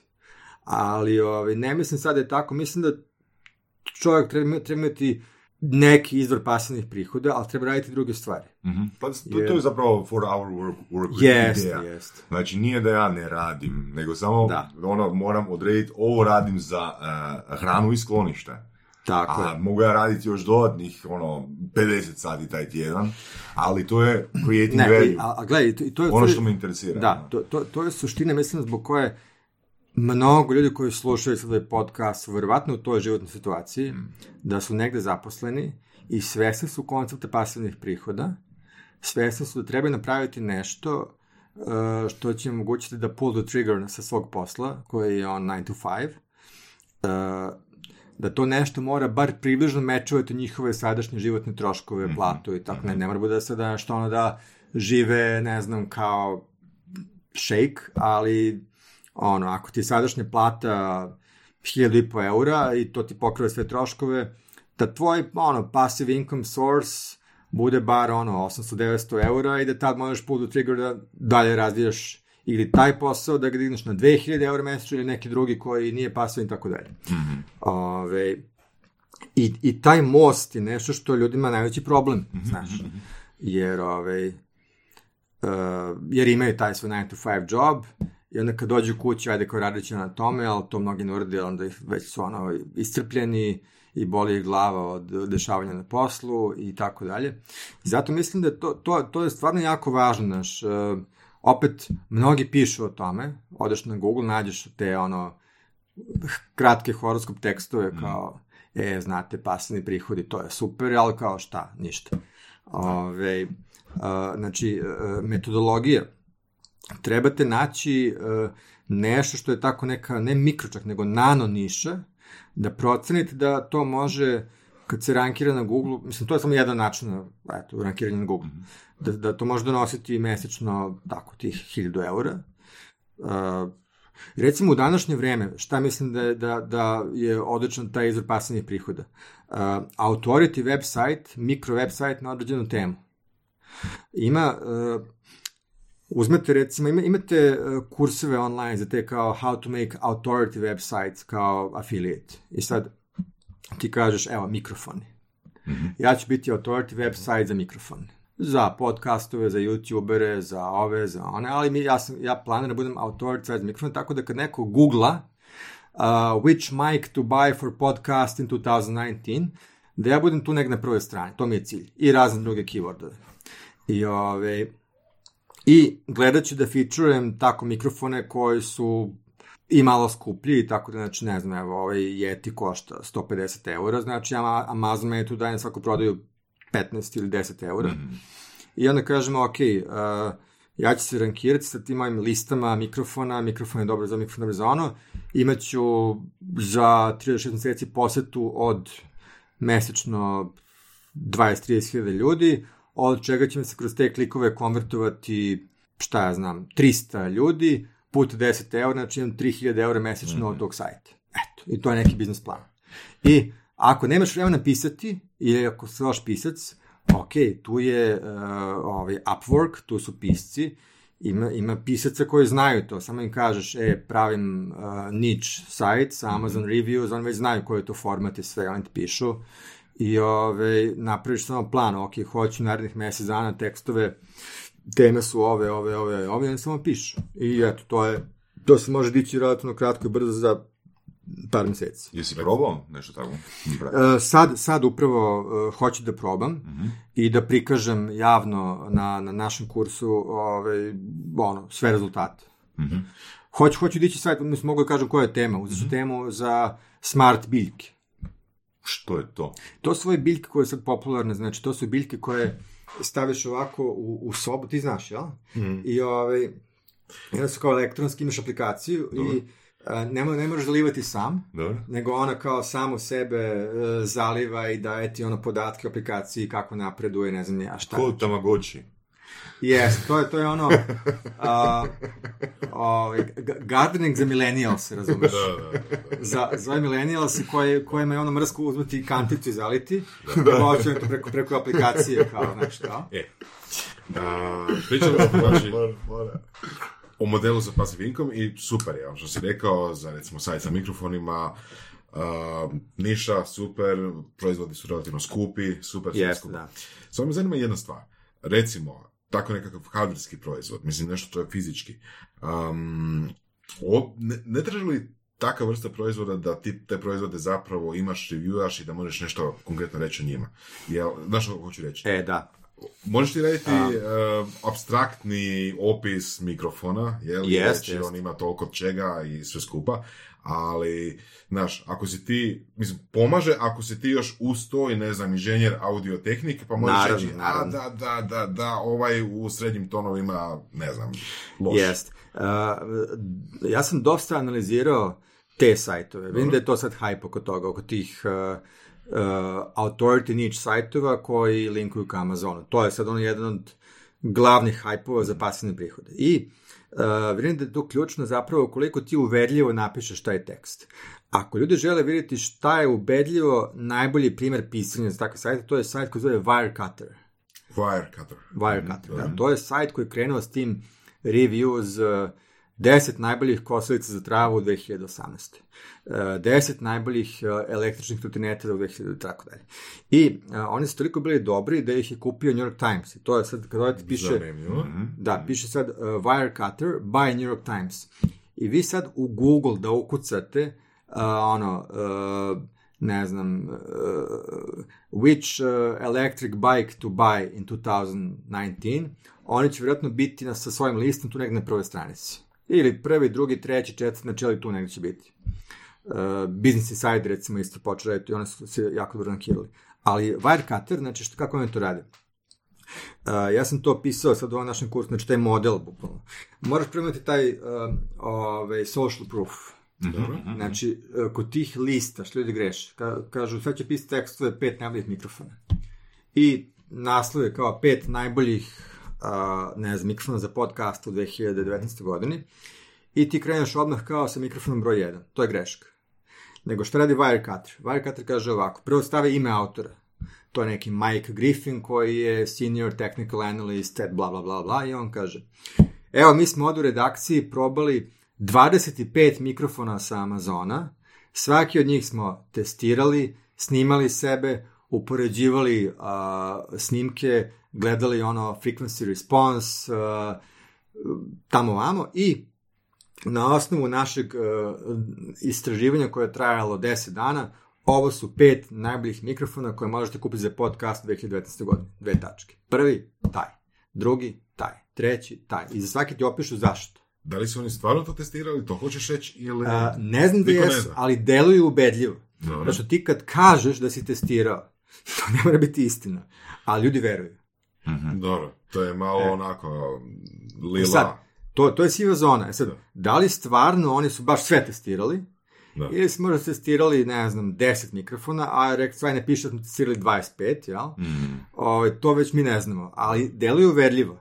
I vidi se tačno, mislim, uh, ipak ti dok, dok čitaš njihove tekstove, uh, to toliko detaljno ti opisuju, kao, e, ovo je kao bio za nijansu bolji, ali kad smo izgovarali s i č, malo je tu pucketao, Znaš, vidiš da toliko deluje uverljivo Da. da ono, mora biti jako dobar copywriter ili su stvarno to ljudi ono, uh, ove, uh, pisali. Jel problem sa reviewima takvih stvari, to su skupe stvari. Znači ti sad trebaš Da, da. da, nagovoriti distributera da, da ti di ustupi na tjedan dana, Jest, pa onda, onda to on može prodati kao otvaranu robu, znači nije više original, jeli? Jest. Ili moraš kupiti sam, a košta. Da, mislim, uh, ta, takvi tekstovi mogu da se pišu uh, prosto čitajući review. Znači ti možeš otići na Amazon i ako imaš 200 reviewova ispod, Super primjer. ti pročitaš tih 200 reviewova i ti kažeš, aha, okej. Znači, realno stanje stvari za ove proizvode tako i tako. I ti napraviš neku sublimaciju svih tih reviewova u Mm, Dobra ideja. čak i pasusa, jer to je ono što je realnost, jel? Da, da, da. Znaš, i uvijek imaš na Amazonu ono kao top rated comment, kao Mm. comment koji mi najviše pomogao i taj recimo bude neki stvarno tog Mm. tipa, kao baš ono realan, kao helpful, ono kao jel. O, tako da, mislim, jer to, to, to je sad jedna, jedna od ono stvari, da šta je fora, a sve skupuje na Amazonu, mislim u Americi, a i u Evropi sve više, u Nemačkoj i tako dalje. I sad, fora je samo da ti budeš taj međukorak. Jer, uh, gledaj šta je suština. To sam baš uh, uh, skontao kad sam istraživao te, te niche sajtove. Znači, zašto ljudi žele te liste? Ti se trebaš kupiti mikrofon za podcast. Uh, I ne znaš ništa o tome. Ti ne želiš tekst koji će ti reći, e, uzmi ovaj mikrofon, taj najbolji. Jer misliš, a, to je reklama, to je plaćeno, to je prevara.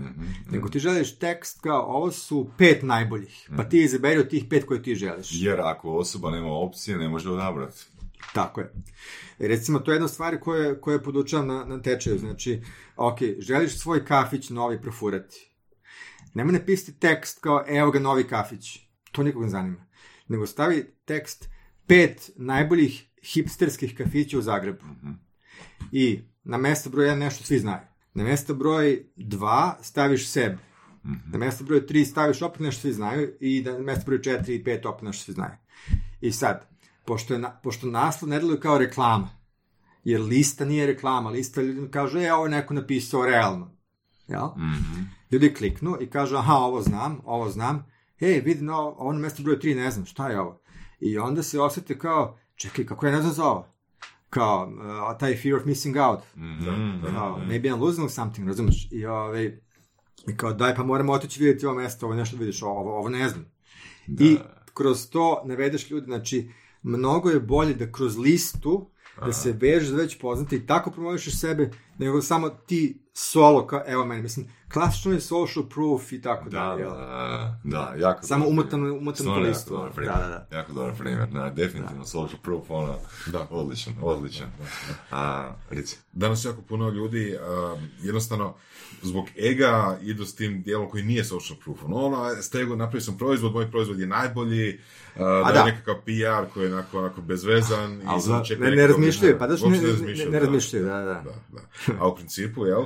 Ali, ali mislim da, da super, je, super je to što ako imaš takvu listu, na, znači upakiraš, upakiraš ono se unutra i onak fino se tak pozicioniraš ono u glavama ljudi. Na? A da. A recimo, e, ljudi, mislim da to nam ne pada na pamet, možda iz razloga jer imamo e, kriva ili loše uvjerenje o konkurenciji. Znači, ja želim, Yes. pozicioni, ja želim pozicionirati sebe. Ne slučajno niti jednog drugog trenera Da, staviti da, u isti članak sam. Znaš, ništa, da, da. Znači, samo ja, a, znači, ili, recimo, mislim, a konkurencija je zapravo super. Recimo, imaš, ima, ima članaka, mislim, naišao sam na jedan super, onak jednostavan pitak članak, gdje bi bio a, Rocky da nije bilo Apollo Krida. Mhm.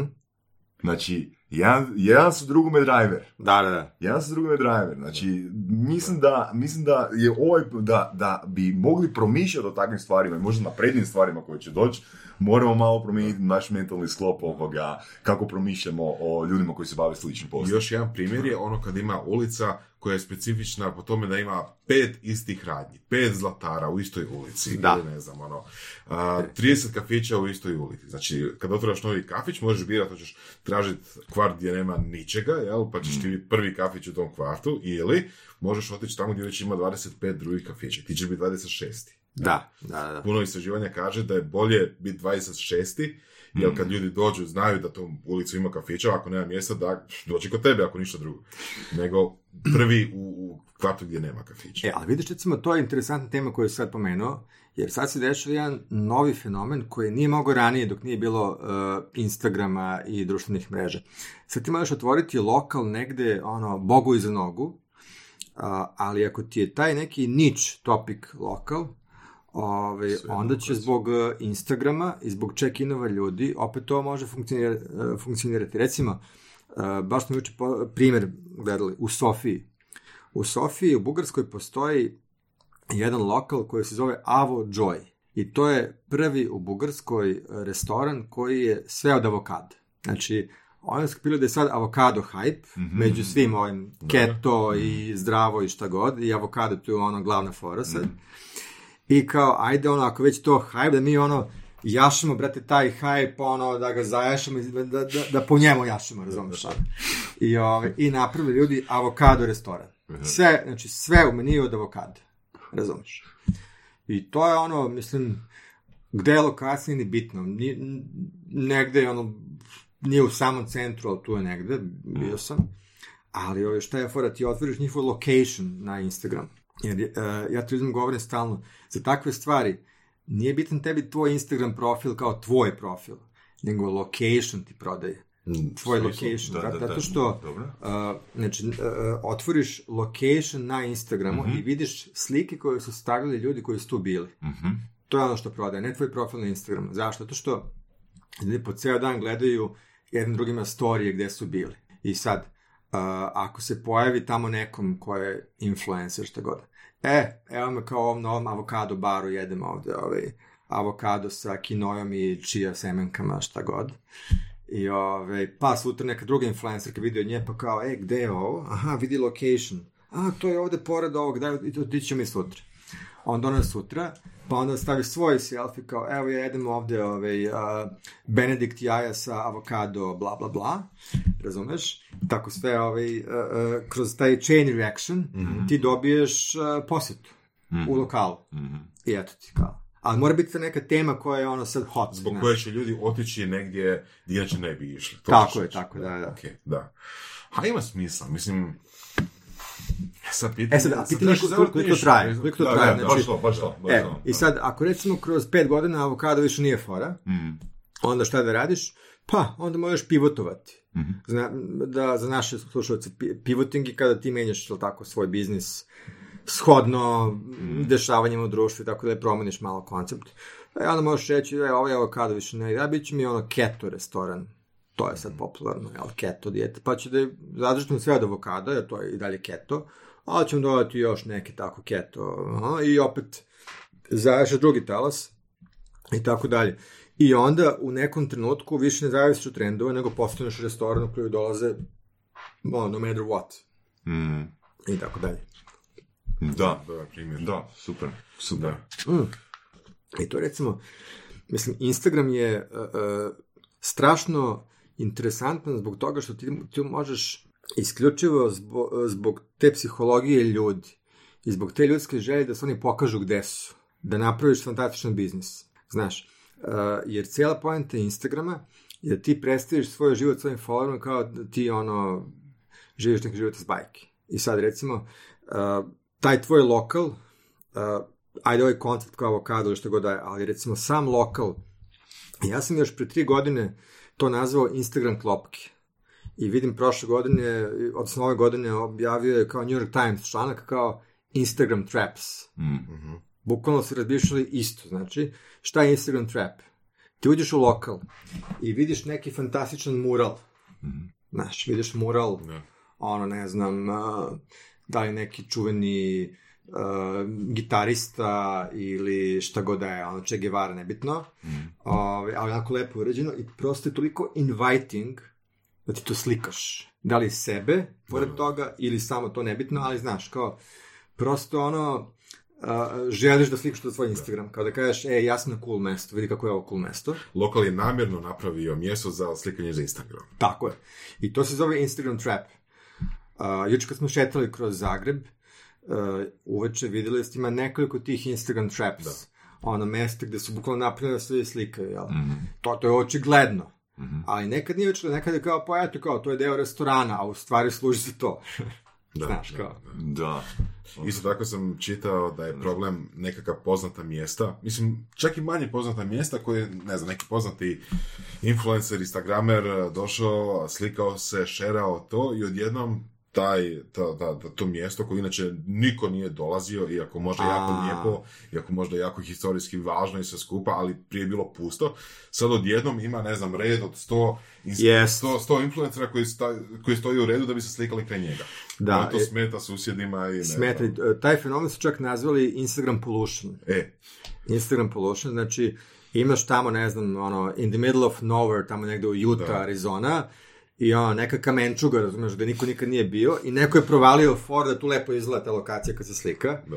stavio pin, i odjedan tu dolazi ono dnevno hiljadu ljudi, razumeš, ono, a nema ni infrastrukture, ni ničega, ljudi krenu da, ono, da, da, da, ono, ginu, padaju iz toga i tako dalje, znaš, ono, kao, nije ništa obezbeđeno, niti, ono, pravilno za turiste, ono. Da, ali sigurno ima nešto za prodat. Da, e sad, dođe tamo i prodaj hot dog. Hot dog, le- lemonade stand, bilo što. Samo se troši. Da, da. E pa to se recimo desilo uh, u Hrvatskoj, to je dobar primjer. Ono, uh, ostrvo u obliku srca, kako se zove beš? Uh, znate to sigurno, na, na hrvatskom primjeru ostrvo koje je u obliku srca iz Google Eartha. Da li se zove Galješac ili tako nešto? Nemam pojma. Ne znam, to možda možete googlati ono, Hard, Hard Shape Island Cro- Croatia. Ok. Ove, mislim, to je neko ostrvo koje ono, niko se nije bavio time, to je u, u vlasništvu nekog, nekog motorca koji tu ima ono, neku vikendicu i kao, bah, šta? Da. I ono, tipa pre pet godina neko, znaš, ono ljudi koji idu po cijel dan po Google Earth i gledaju šta ima. I ono, dokoni ljudi, i oni nađu, e, kao vidi u ovoj Hrvatskoj koja ima neko ostro u obliku srca. Stvarno, znači, obliku srca ostao, razumeš? I ovaj, i kreće to na Tumblru da se širi ono kao i na tim kao Redditu, ne znam ja. I, ove, I postane popularno i krene ono, znaš, hajp oko toga, kao ljudi hoće se venčaju na tom ostrovu. tako da, ja.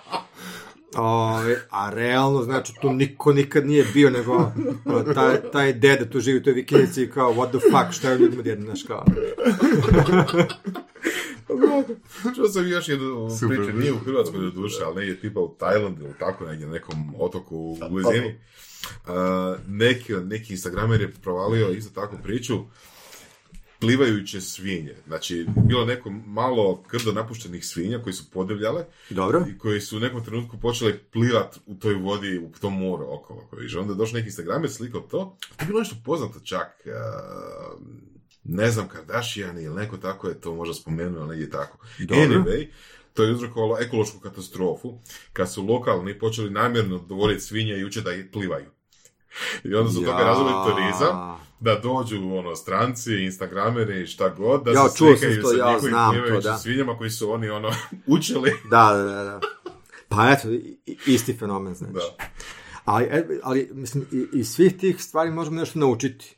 Jer iz svih tih stvari mi učimo u stvari kako danas svet funkcioniš. Znaš, i to svuda. Na, da je to na drugom kraju sveta ili ovde kod nas. Ali ljudi su svuda isti, jel? Ove, ako im daš u ruke tu tehnologiju i znaš šta su neke ono tipične želje ljudi ovaj, u životu, desi se ista stvar. Da. Znaš kao. Možda još jedna uh, super interesantna tema gdje, gdje uh, imaš dovoljno iskustva zajedno s Ivanom je, čuo sam pred par godina da je jedna tvrtka u Hrvatskoj pokušala napraviti kvalitetan online program koji je koštao, pa ne previše, ne premalo, Edukacija. edukacije. Za šta? Da, da, za prezentacijske vještine. Prezentacijske Da, vještine. da, da. Aha, dobro. I prodali su, navodno, prodali su dva. Dva. Dva Znači, mjesta. ima, imaju loše veštine prezentacije svog proizvoda. Nije baš dobra reklama. Da, a dok ste vi prodali 1700 plus, Pa sad i preko 2000, da. preko 2000. Da. I A znaš šta je fora? Mi smo to, opet, e, to je taktika, ono, no sell. Znači, mi stvarno to nismo nikad, ono, e, radili na taj način. Da, kažu da postoje dve, dve vrste prodaje. Jedna je ona to kao direktna i agresivna, a druga je ta... pa TV prodaje. Da, tipa television, a druga je ta kao ovaj, kada ti čak ne prodaješ, a prodaješ. I da, da, da, da, da, da to tvoje neprodavanje ljudima da toliko poverenje da ono se skroz opuste i kažu, e, ovo je the real deal. Kao. Mhm. I valjda je tu taj fenomen ono, kod nas, jer nas e, toliko nas ono e, ne zanima koliko će tu da se upiše i to se osjeća, razumeš?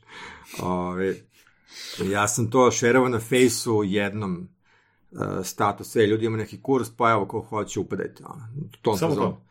Apsolutno nikakve one sales fazone i, i to kao uh, Da. ostalo je još samo 500 mesta, Da. ne propustite priliku. Ne, nego ono, u fazonu, e, Ivan, ja sam napravio ovaj kurs, Ali poanta, sorry što te prekidam, ali poanta je tome da stvoriš a, takav brand od sebe, da Tako je, više da, da. niti marketing niti prodaja, onak, to su nebitne riječi više. jeste. Ne, pa, evo, zamisli Apple, evo, recimo. Mislim, sam da dam neki intro, znači ja sam prije vjerovao čvrsto prodaja, u prodaji je ključ, znači. Pa sve, Ako sve do- neka ako prodaja. imaš dobar, ono, dobar, kao dobar sales, skill, znaš, prodaja i prezentacija. Onda sam počeo, ok, možda ipak marketing malo bitniji od prodaje, ako nemaš svoj pipeline, onda Da. jebi ga, što će ti prodajni prezentacijske vještine, a? I onda shvaćam da, da što duže si u tome, što više produciraš nego kontenta vani, što se na više mjesta pojavljuješ, da, da to manje trebaš komunicirati, da ti prodajni proces postane sve kraći i kraći i Pa kraći. jest, je- e, baš to. Evo, gledaj primjer, Apple. Mm. Zamisli kad, kad bi Apple landing page bio Samo danas, 30%. novi iPhone, a, samo danas Da, da, da. a, iPhone na sniženju, iskoristite priliku, a, koji su benefiti iPhone-a, Da, da, da. trala. Super primjer. To rade kineski shop. Super Pa primjer. da, da, da. A kad bi ti to vidio na, na sajtu Apple-a, prva stvar koju pomislio, Apple propao. Da. Apple propao. Jel tako? Ako Mm. može da rade ove stvari, propali su, znači. Znaš kao. Ove, I to je taj, valjda, što kažu, uh, communication uh, fit. Znači, uh, tvoj način komunikacije mora negde biti uh, in line sa tvojim levelom brenda. Mhm. E, Imaš neki primjer toga? Pa evo ovo što mi radimo, Da, znači, dobro. mi smo izgradili već neko naše Tako je. ime i stvarno nije, nekako nije, nije ono uh, prirodno da mi se tu nešto uh, radimo te neke marketarske, ekstremne, direktne metode ove, teleshopovske, Da. uh, jer bi to bilo isto ef- efekt kao Apple, kao za, zašto Apple radi ovo, kao, Mhm. mislim, zvuči čudno. Čekaj, oko čega će ono biti tvoje predavanje na onoj konferenciji, kako smo um, popunili 1700, znači rećiš zato jer uh, sam ja isto kao on je Ivan. E, vidiš, to je, to je dobro pitanje. A, um, u suštini svodi se na to, znači da, nažalost, mora se dugo graditi ne, ne, neki autoritet i brand. Mm. I onda samo kažeš, e, ljudi, imamo neki kurs. Mm. I kao to je to.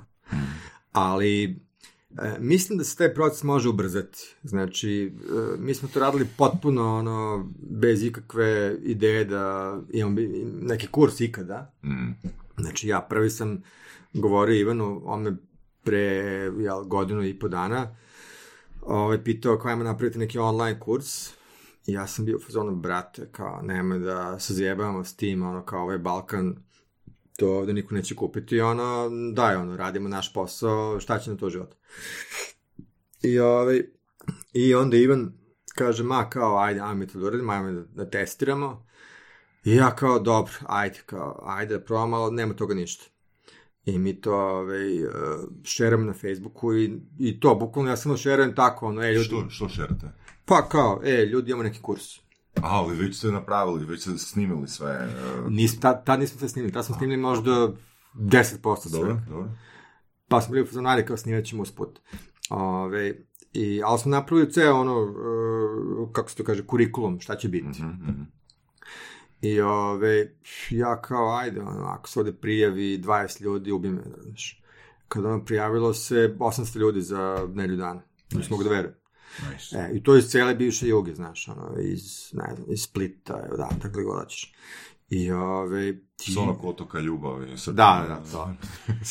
I, I onda ja tu shvatim da to, da, da je ovo naše tržište sazrelo, ali ovo što kažeš ti, znaš, uh, mora biti neki uh, established brand, znači ovo ako neko pao s Marsa i kaže držimo kurs prezentaciju, ali kao ko svi momci, znaš. Mhm.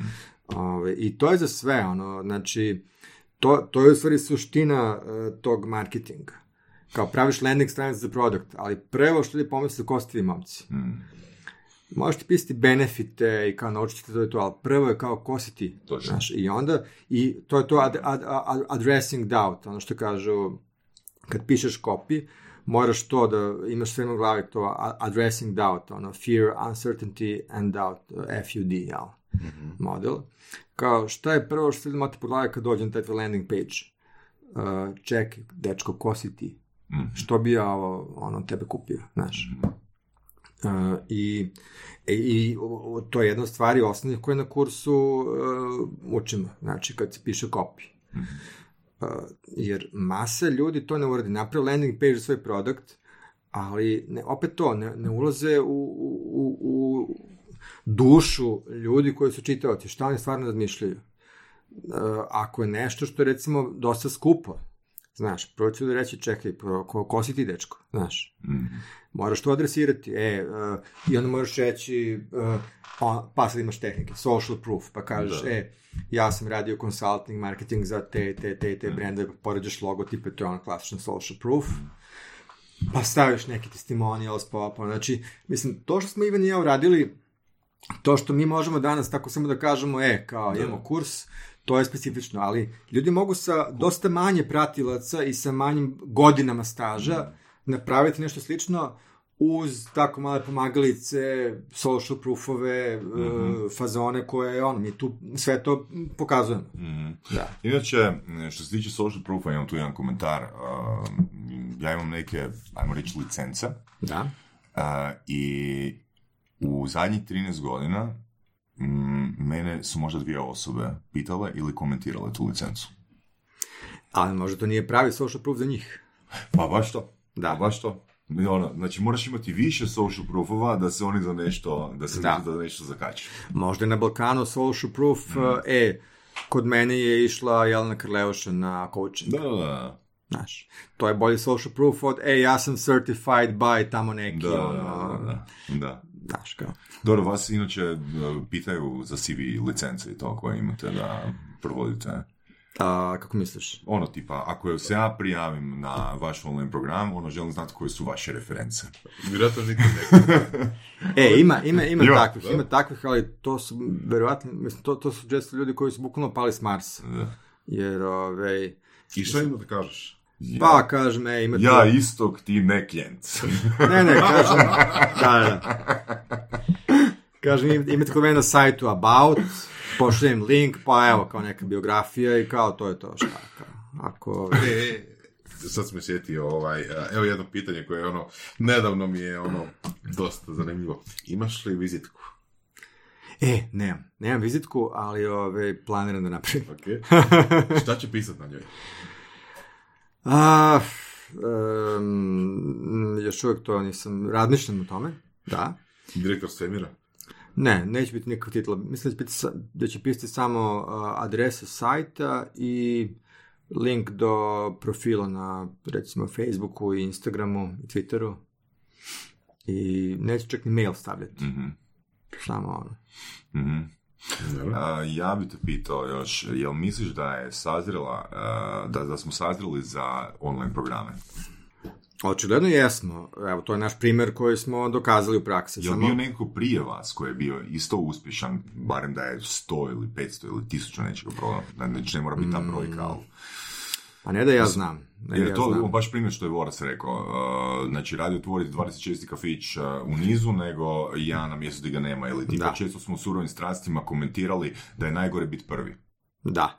Znaš šta, e, mi možda nismo dobar primjer jer to je, to je česta stvar koju ćete čuti u tim marketarskim ove, diskusijama da ova niša u kojoj se mi nalazimo je how to make money niša. Znači how to improve your business niša. Mhm.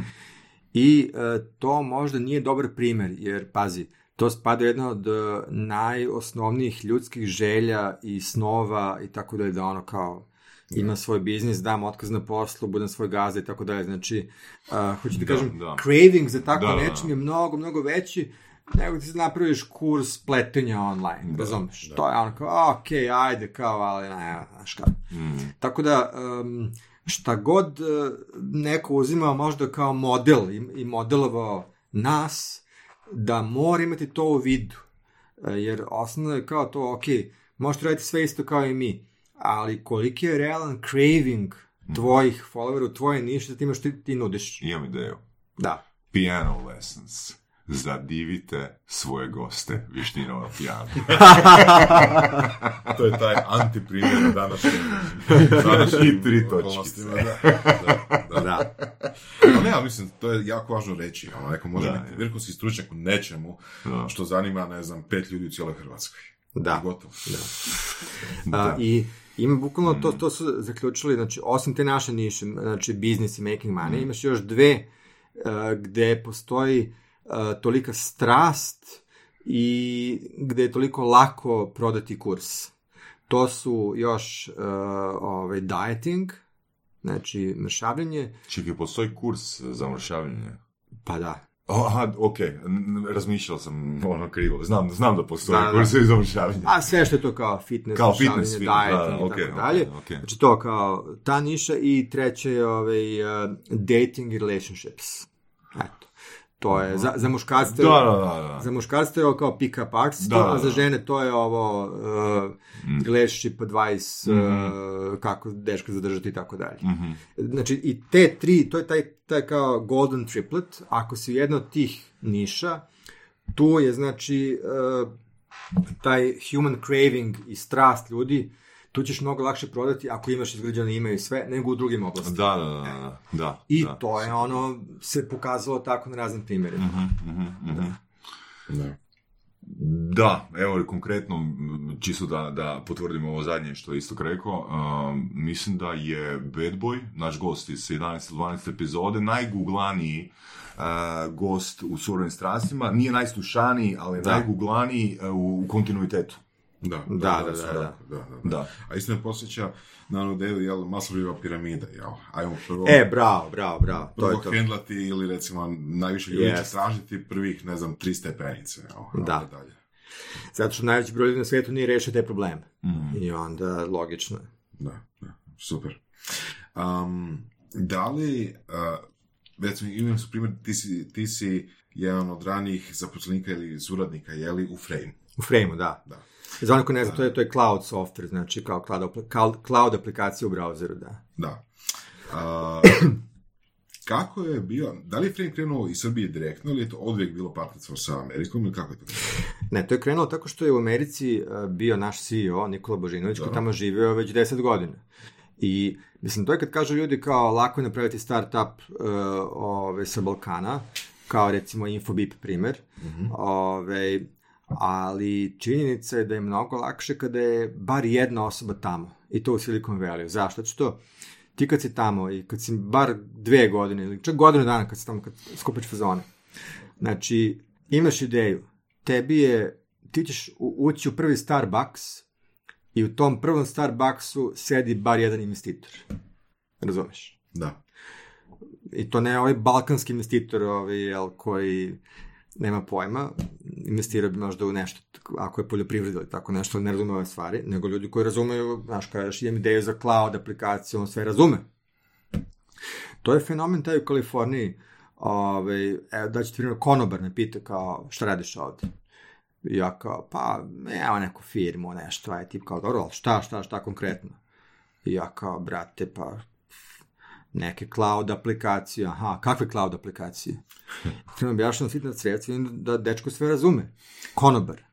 Vidim tamo u tom bablu u Silicon Valley u Kaliforniji, ovaj, da svako zna ono sve o tome, znači ljudi jednostavno zna, znaju sve o tome, kao što i u onom bablu oko LA-a i Hollywooda, svako tu sedi i piše neki svoj scenar za film ili, ili sanjaju da uđu u kafić ovaj, neki tamo rekruter i da ga angaže za ulogu, jel? Tako su našli ono dvojicu iz Breaking Bad, ona, ona dva brata, ovaj, blizanca, one ludake, ovaj, tako što oni sedeli ono dve godine u LA-u u kafiću i jedan dan neko ušao i kao je da je ovo dvojicu da nam glume ono ludake. Znaš, kao. Da, ok, to je sad pri- primjer, treba biti na pravom mjestu, u pravo vrijeme. Ne, jel treba dovoljno dugo čekat? Da, da, da, kao. Jel to, da. možda ne, možda ima kraći put, ali da. Da. Ok. Uh, koja je tvoja uloga u firmi? Marketing je bio od prvog dana, znači, uh, zato što Nikola je znao da prosto, ok, imao je programere koji su u Nišu bili, koji su fantastični programeri, koji su to pravili, on je dogovorio prve klijente tamo u Kaliforniji i ono, trebao je neko za marketing, znači, od toga se napravi interesantan neki sajt koji dobro komunicira to što mi radimo, pa do toga da, mislim, ja sam prve dve godine radio UI, UX samog softvera, jer ono, kad si startup, radiš sve, brate, nema tu. Ove, tek kasnije smo došli na nivo da mogu još drugi ljudi to da preozmu neke poslove koje sam ja u početku radio.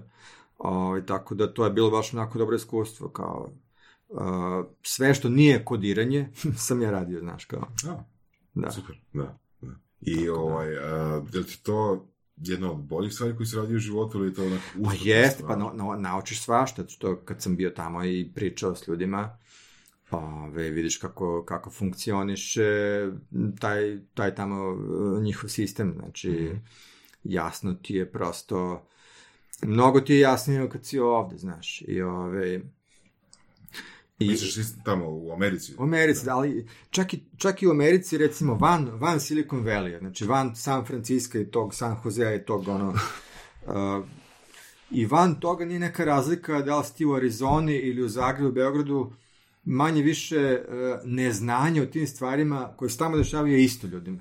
Aha, Znaš. I u Americi, ako neki startup nastane, ne znam, tamo u Koloradu, vrlo brzo, e, momci, vi bolje pređite u Kaliforniju, znaš, kao, tamo su investitori, tamo je sve, kao, nema se zjebavati. Pa nije bez veze što od ovih, znači, otvorite vaš telefon, ovu aplikaciju u telefonu, 95% tih aplikacija su u Silicon Valley. Da. Znači, tu im je zgrada i tu se sve to dešava. Možda, mislim, samo par njih ima koji su u New Yorku ili u LA-u, ne znam, mislim da je Tumblr je u New Yorku i tako neki, ono, ne, ali sve, većina su, ono, u, u tom Silicon Valley, jer prosto iz tih razloga što je taj proximity, jer tebi sad treba možda neki investitor ili VC ili savjetnik, svi su oni tu. Svi su tu, znaš, kao, e, kao, gde si, ba evo me tu na, ono, na Highway 101, tu sam 10 minuta tebe, ja se nađem u tom tom kafiću da porazgovaramo, ajde, kao, tu smo i pričamo, znaš, kao. Da, da, da. I, ove, i zbog toga svi idu tamo. Su na okupu, evo. Pa da, da. Jesi sudjelovao kad, ili si gledao kad bilo pitching, odnosno, evo, prezentaciju proizvoda? Uh, jesam, jesam, gledao, gledao sam i, i, i, mislim, mi smo pičovali uh, našim investitorima nekim u kasnijim fazama, znači kad juriš Series B i tako dalje, a i gledao sam za druge proizvode kako ljudi to rade i jasno mi je prosto ono, e, šta ne treba raditi, šta treba raditi. Znači, opet se vraćam na ono, recimo, kod tih investitora, suština je da skontaš e, u kojoj su oni poziciji. Znaš, recimo, jedna od stvari koje, na primjer, ljudi tu često ulaze, znaš, ono, kao tresu im se gaće, kao, ja, šta ako me odbiju i tako dalje. A recimo, ono što ljudi ne znaju, uh, u kojoj su oni poziciji, ti VC-evi, sad, Što oni hoće? E, uh, ok, sad oni ako su baš top, top, top, tipa Sequoia Capital koje su uložili u Apple, onda tu već drugačije, ali svi ovi koji su neki medium level investitori, u kojoj su oni poziciji, pazi kako oni funkcioniš. Uh, oni su dobili lovu od tamo nekog arapskog šejka, razumeš, koji je imao ne, znam, 100 milijardi i rekao je, evo vama ono, 200 miliona da se igrate s, s tim ono, softverom, ja to se ne razumem to šta kako, ali tu je lova, pa evo vam igrate se ono. I on tamo uzme nekog svog drugara uh, iz Saudijske Arabije s kojim je išao u školu, razumeš, koji zna s tim kompjuterima, ide ti u tu Ameriku, taj Silicon Valley, pa vidi ovo, te neke ideje, pa ove, investira ono što misliš da je dobro. Ali, ovih 200 miliona do 31. decembra moraš da investiraš u nešto. Ako ostane ono nešto, nemoj slučajno da nešto ostalo, možeš sve da investiraš. Mora da se riješi. Da, moraš se rešiti lova. I sad recimo dobro otići pred kraj godine. U novembru, na primjer, na pitch. Dobra ideja. dobra Jer, ove, jer ti znaš da on tamo vjerojatno ima ovaj višak love i da ako on to ne da nekom, da će tamo njegov šejk da mu ono zajaše po glavi, da će mu da otkaz i dovede neko drugi i tako dalje.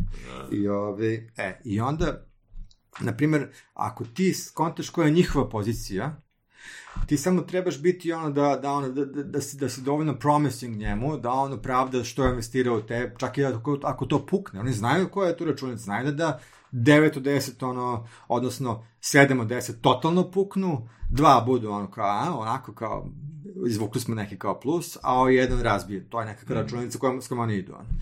I opet su na kraju plus. Ove, tako da, oni samo hoće da ono, znaš, da, da, da oni imaju dovoljno dobro opravdanje što su sebi investirali. I generalno investiraju u ljude, a ne u ideje, to sam skontao. Znači, ono, možeš imati ideju kakvu hoćeš, ali ako ti vidiš, ovaj, ako, ako, ako on vidi tebe, da ti imaš što izgurati, da želiš da drivuješ tu ideju, ti dobiješ ono investiciju. Mene pita ovaj, jedan drugar iz Beograda kao, kao je li kao, ovaj, a, da te pitam ja nešto kao, to investitori, to znaš kao, možete napraviti neka ovako fora kao, ja sad smislim neku ideju, znaš, kao, kao neki software koji hoće da menja svet tamo vamo, znaš, kao napravi neki dobar biznis plan, prezentaciju, dođem tamo, brate, uzmem pola miliona i brate, zapalim na tajl, nema više nikada. Znaš, kao, kao, može tako, ta neka kombinacija kao se napravi. Ja rekao, ne može. Kao, pa zašto? Zato što ti ljudi tamo, ti kad se pojaviš, tebi na čelu piše ja ću da zapalim s vašom lovom. Znaš, oni toliko ti dobro čitaju, to ne može proći nikad, ono, Da. znaš.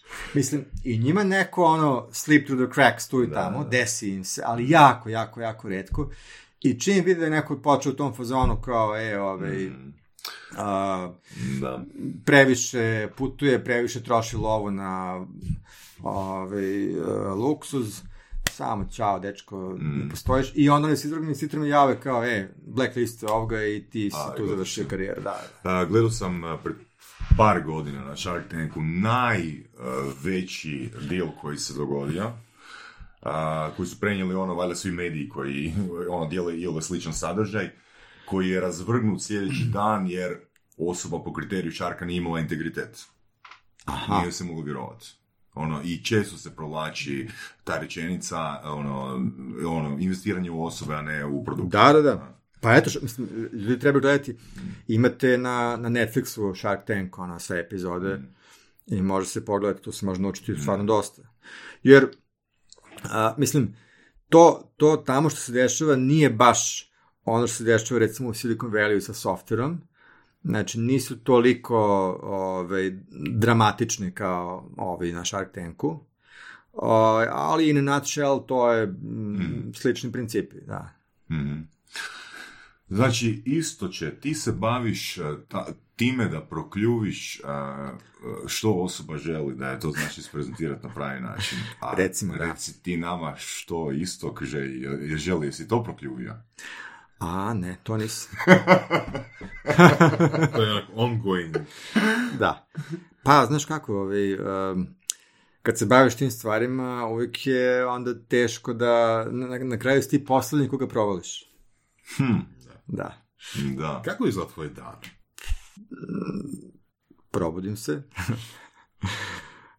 um, pazi, jedna bitna stvar, uh, mogu odlučiti da li ću raditi ono, remote, od kuće, u kafiću, u kancu i to je recimo prva odluka koju donesem. Znači, uh, u kom sam danas fazonu, da li mi se radi od kuće ili ću ići među ljude ili ću da se ono izolujem, zavisi od toga šta imam da radim taj dan i od, od tipa stvari koje želim raditi. Recimo, ako, ako, ako planiram da pišem, recimo za pisanje moram biti papno izolovan. Mhm. Tu uh, mogu eventualno biti u nekom kafiću, ali da nema nešto previše ljudi, jer pisanje je taj proces neki gde stvarno ono moraš da ono potpuno nekako se uh, u taj frame Da, uh, uneseš Mhm. baš je ono zeznuto. Druge stvari, ono se mogu raditi tako, i dok ti neko tu šeta i pitate nešto i prekida, nije, nije problem, ali pisanje moraš da se stvarno izolaš, ono, to je i... Uh, I recimo kad, kad sam u nekom procesu pisanja nekog tog long sales kopija za neki sajt, tu onda po dve nedelje, ono, nemam, znači, ne javljam se na telefon, ljudi misle da sam umrao i tako dalje, jer to funkcionira, ili čak i odem negde van grada, jer to funkcioniše tako što odem, osmem se i samo ono, razmišljam to o šta taj neko tamo misli i kako presresti i tako dalje, te njihove misli i tako dalje. To je mnogo, mnogo to ovaj, baš... Uh, Kad radiš Zahtjev. tipa, uh, Radim, da. stokaš potencijalnu publiku. pa, znaš kako radim? Reddit, Da, da? forumi, na, uh, onda komentari ljudi na Amazonu, tu oblast. Vidim generalno uh, šta su ključni problemi ljudi. I, uh, uh, znaš, il- ključna stvar je taj search intent. Znači, ti ako praviš landing page za određenu search frazu, ti ono definitivno moraš istražiti, biti taj Sherlock Holmes da vidiš zapravo zašto je neko googlao te stvari. Znaš, pričam baš sa, sa Milošem uh, Petrovićem, on ima taj uh, sajt sa spa centrima u Srbiji, znaš. I sad kao, to zvuči kao trivialno, kao, pa eto, kao neko je googlao spa centri Srbija i kao ja sam prvi. I eto, kao. Ali ključna stvar je zašto neko googla spa centri Srbija? Ko su ti ljudi? To neko možda, pa ne, gledaj, ali to neko ko možda ovaj, ima ljubavnicu, pa želi da se sakrije u neki spa centar. Je to neko ko želi otići na vikend eh, sa porodicom? Je to neko ko želi otići dve drugarice same? To su mnogo, mnogo, mnogo bitne stvari. E, I onda to kreneš da istražuješ, da vidiš ko su ti ljudi zapravo. Uh, sad to možeš preko, ono, ako si raditi surveys, pa na neki jel, teži način, a možeš i čitati prosto odeš uh, na sajte koji su već rankirali, čitaš i odatle skontaš zapravo šta žele ti ljudi, znači zbog čega to tražiš. Sad, to spa centri je možda jedan od primjera, ali za... Je li to vještina ili tehnika? Uh, hm. Pa, Ili talent? To, to je jednim delom, uh, ali mislim, intuicija, ali Ok. ti u intuiciju opet učiš, jel da bi Da. da bi razvio intuiciju, moraš imati samo jako puno inputa u životu, znaš, što svi pogledali filmove u životu i situacije životne i sve što si slušao. Treptaj, Malcolm Gladwell, no? Da, da, e. Sve što si ikada sedeo sa ljudima i pričao i slušao priče drugih ljudi, je, muči me kod kuće, to je to, muči me deca, muči me muž, znači, sve te priče koje si ikada čuo, neka ona suma svih tih inputa, gde ona na kraju skontaš, aha, ovaj koji googla ovo, verovatno traži to, razumeš? Mm. Ali onda pokuš, pokušavaš naći dokaze ili za i protiv, mislim, baš je ono zeznuto, da. I a, koliko često si u pravu? Na kraju se pokaže kroz konverzije, znaš, i mm, sve više i više, naravno. U početku mi se desilo da baš ono failujem, da ne pogledam taj search intent, da ljudi traže nešto drugo zapravo. Ja sam pisao neki copy koji uopšte ne adresira ono što ljudi stvarno žele da, da taj cilj je za cilj, jel? Mm. Ove, tako da, skoro sam Kako se pisao- osjećaš kad napišeš kopi koji nije postigao cilj?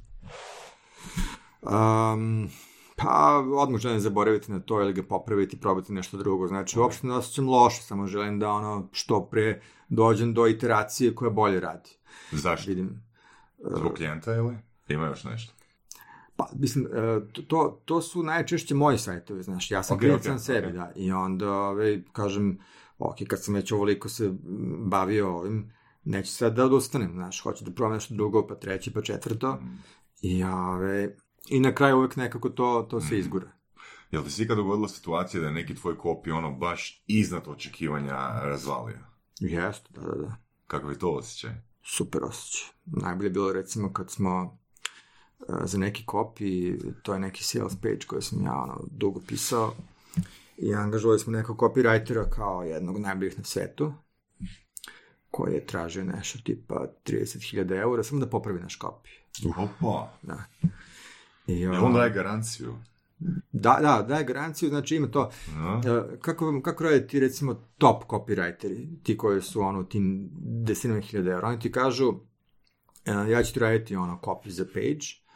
Ove, e, i ako ti prodaja skoči za ne znam 10%, onda mi dođeš 10.000 eura. Ako ti prodaja skoči za 20%, dođeš mi 20.000 i tako dalje. Mhm. Sad, Ovaj je bio tu negde, znači taj neki deal, eto, 30.000 ako prodaja skoči za bla bla bla. I, ove, i on je pogledao taj copy koji sam ja pisao i čovjek je rekao, pa ja ne mogu bolje da ovog napisati. Nice. A to je fazan bio neko koji učio od Gary Helberta i tako nekih poznatih copywritera, znači ono, baš lik koga, ono, kad se pojavi na konferenciji, svi se klanjaju, razumeš? Mm. E, i recimo, to je bilo ono kad sam čuo kao negde on neki uh, osjećaj za neki level koji sam dostigao. Znaš, jedno je kad vidiš da se to konvertuje u novac, Mhm. a drugo kad neko ko je ono autoritet u oblasti kad ti kaže ja to ne, ja ovo ne bih bolje uradio, kao nema, nema potrebe da pokušavam, kao ovo je dovoljno dobro. Jesam mu rekao odmah, e, daj mi to na pismeno napiši, da imam success story, social proof. Ako živiš na druga tržišta. Da, da, da. A isto će, a, fakat ti hvala na gostovanju u surovim strastima, hvala cijeloj ekipi i ono, da, da se zahvalim Milošu koji je stvarno vas povukao a, i tebe Ivana i Ognjena tu u Zagreb i hvala Bojanu koji se družio sa, s vama dok smo snimali ovih dana. Stvarno, svaka čast na sadržaju, svaka čast na znanju, ono, baš ste nas obogatili ovoga sa svojim iskustvom i mislim da će slušatelji biti takak zahvalni.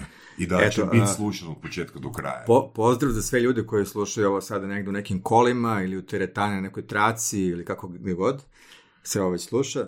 I eto, nadam se da će izvući do ovoga nešto korisno za sebe. Hvala Pa, vam. znaš, mislim da smo isto i možda, znači ja čisto onako nagađam, našli barem prijedlog za nešto što bi ti mogao pisati na vizitki.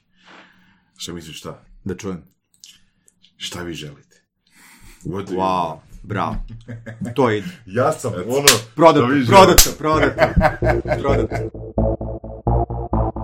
Slušali ste podcast Surove strasti. Ako vam se sviđa, lajkajte. Ako se slažete s gostom, komentirajte ili ako se ne slažete, Ako imate pitanja za ovog ili druge goste, pišite nam u komentarima. šerite nas prijateljima sa sličnim interesima i čujemo se u sljedećoj epizodi.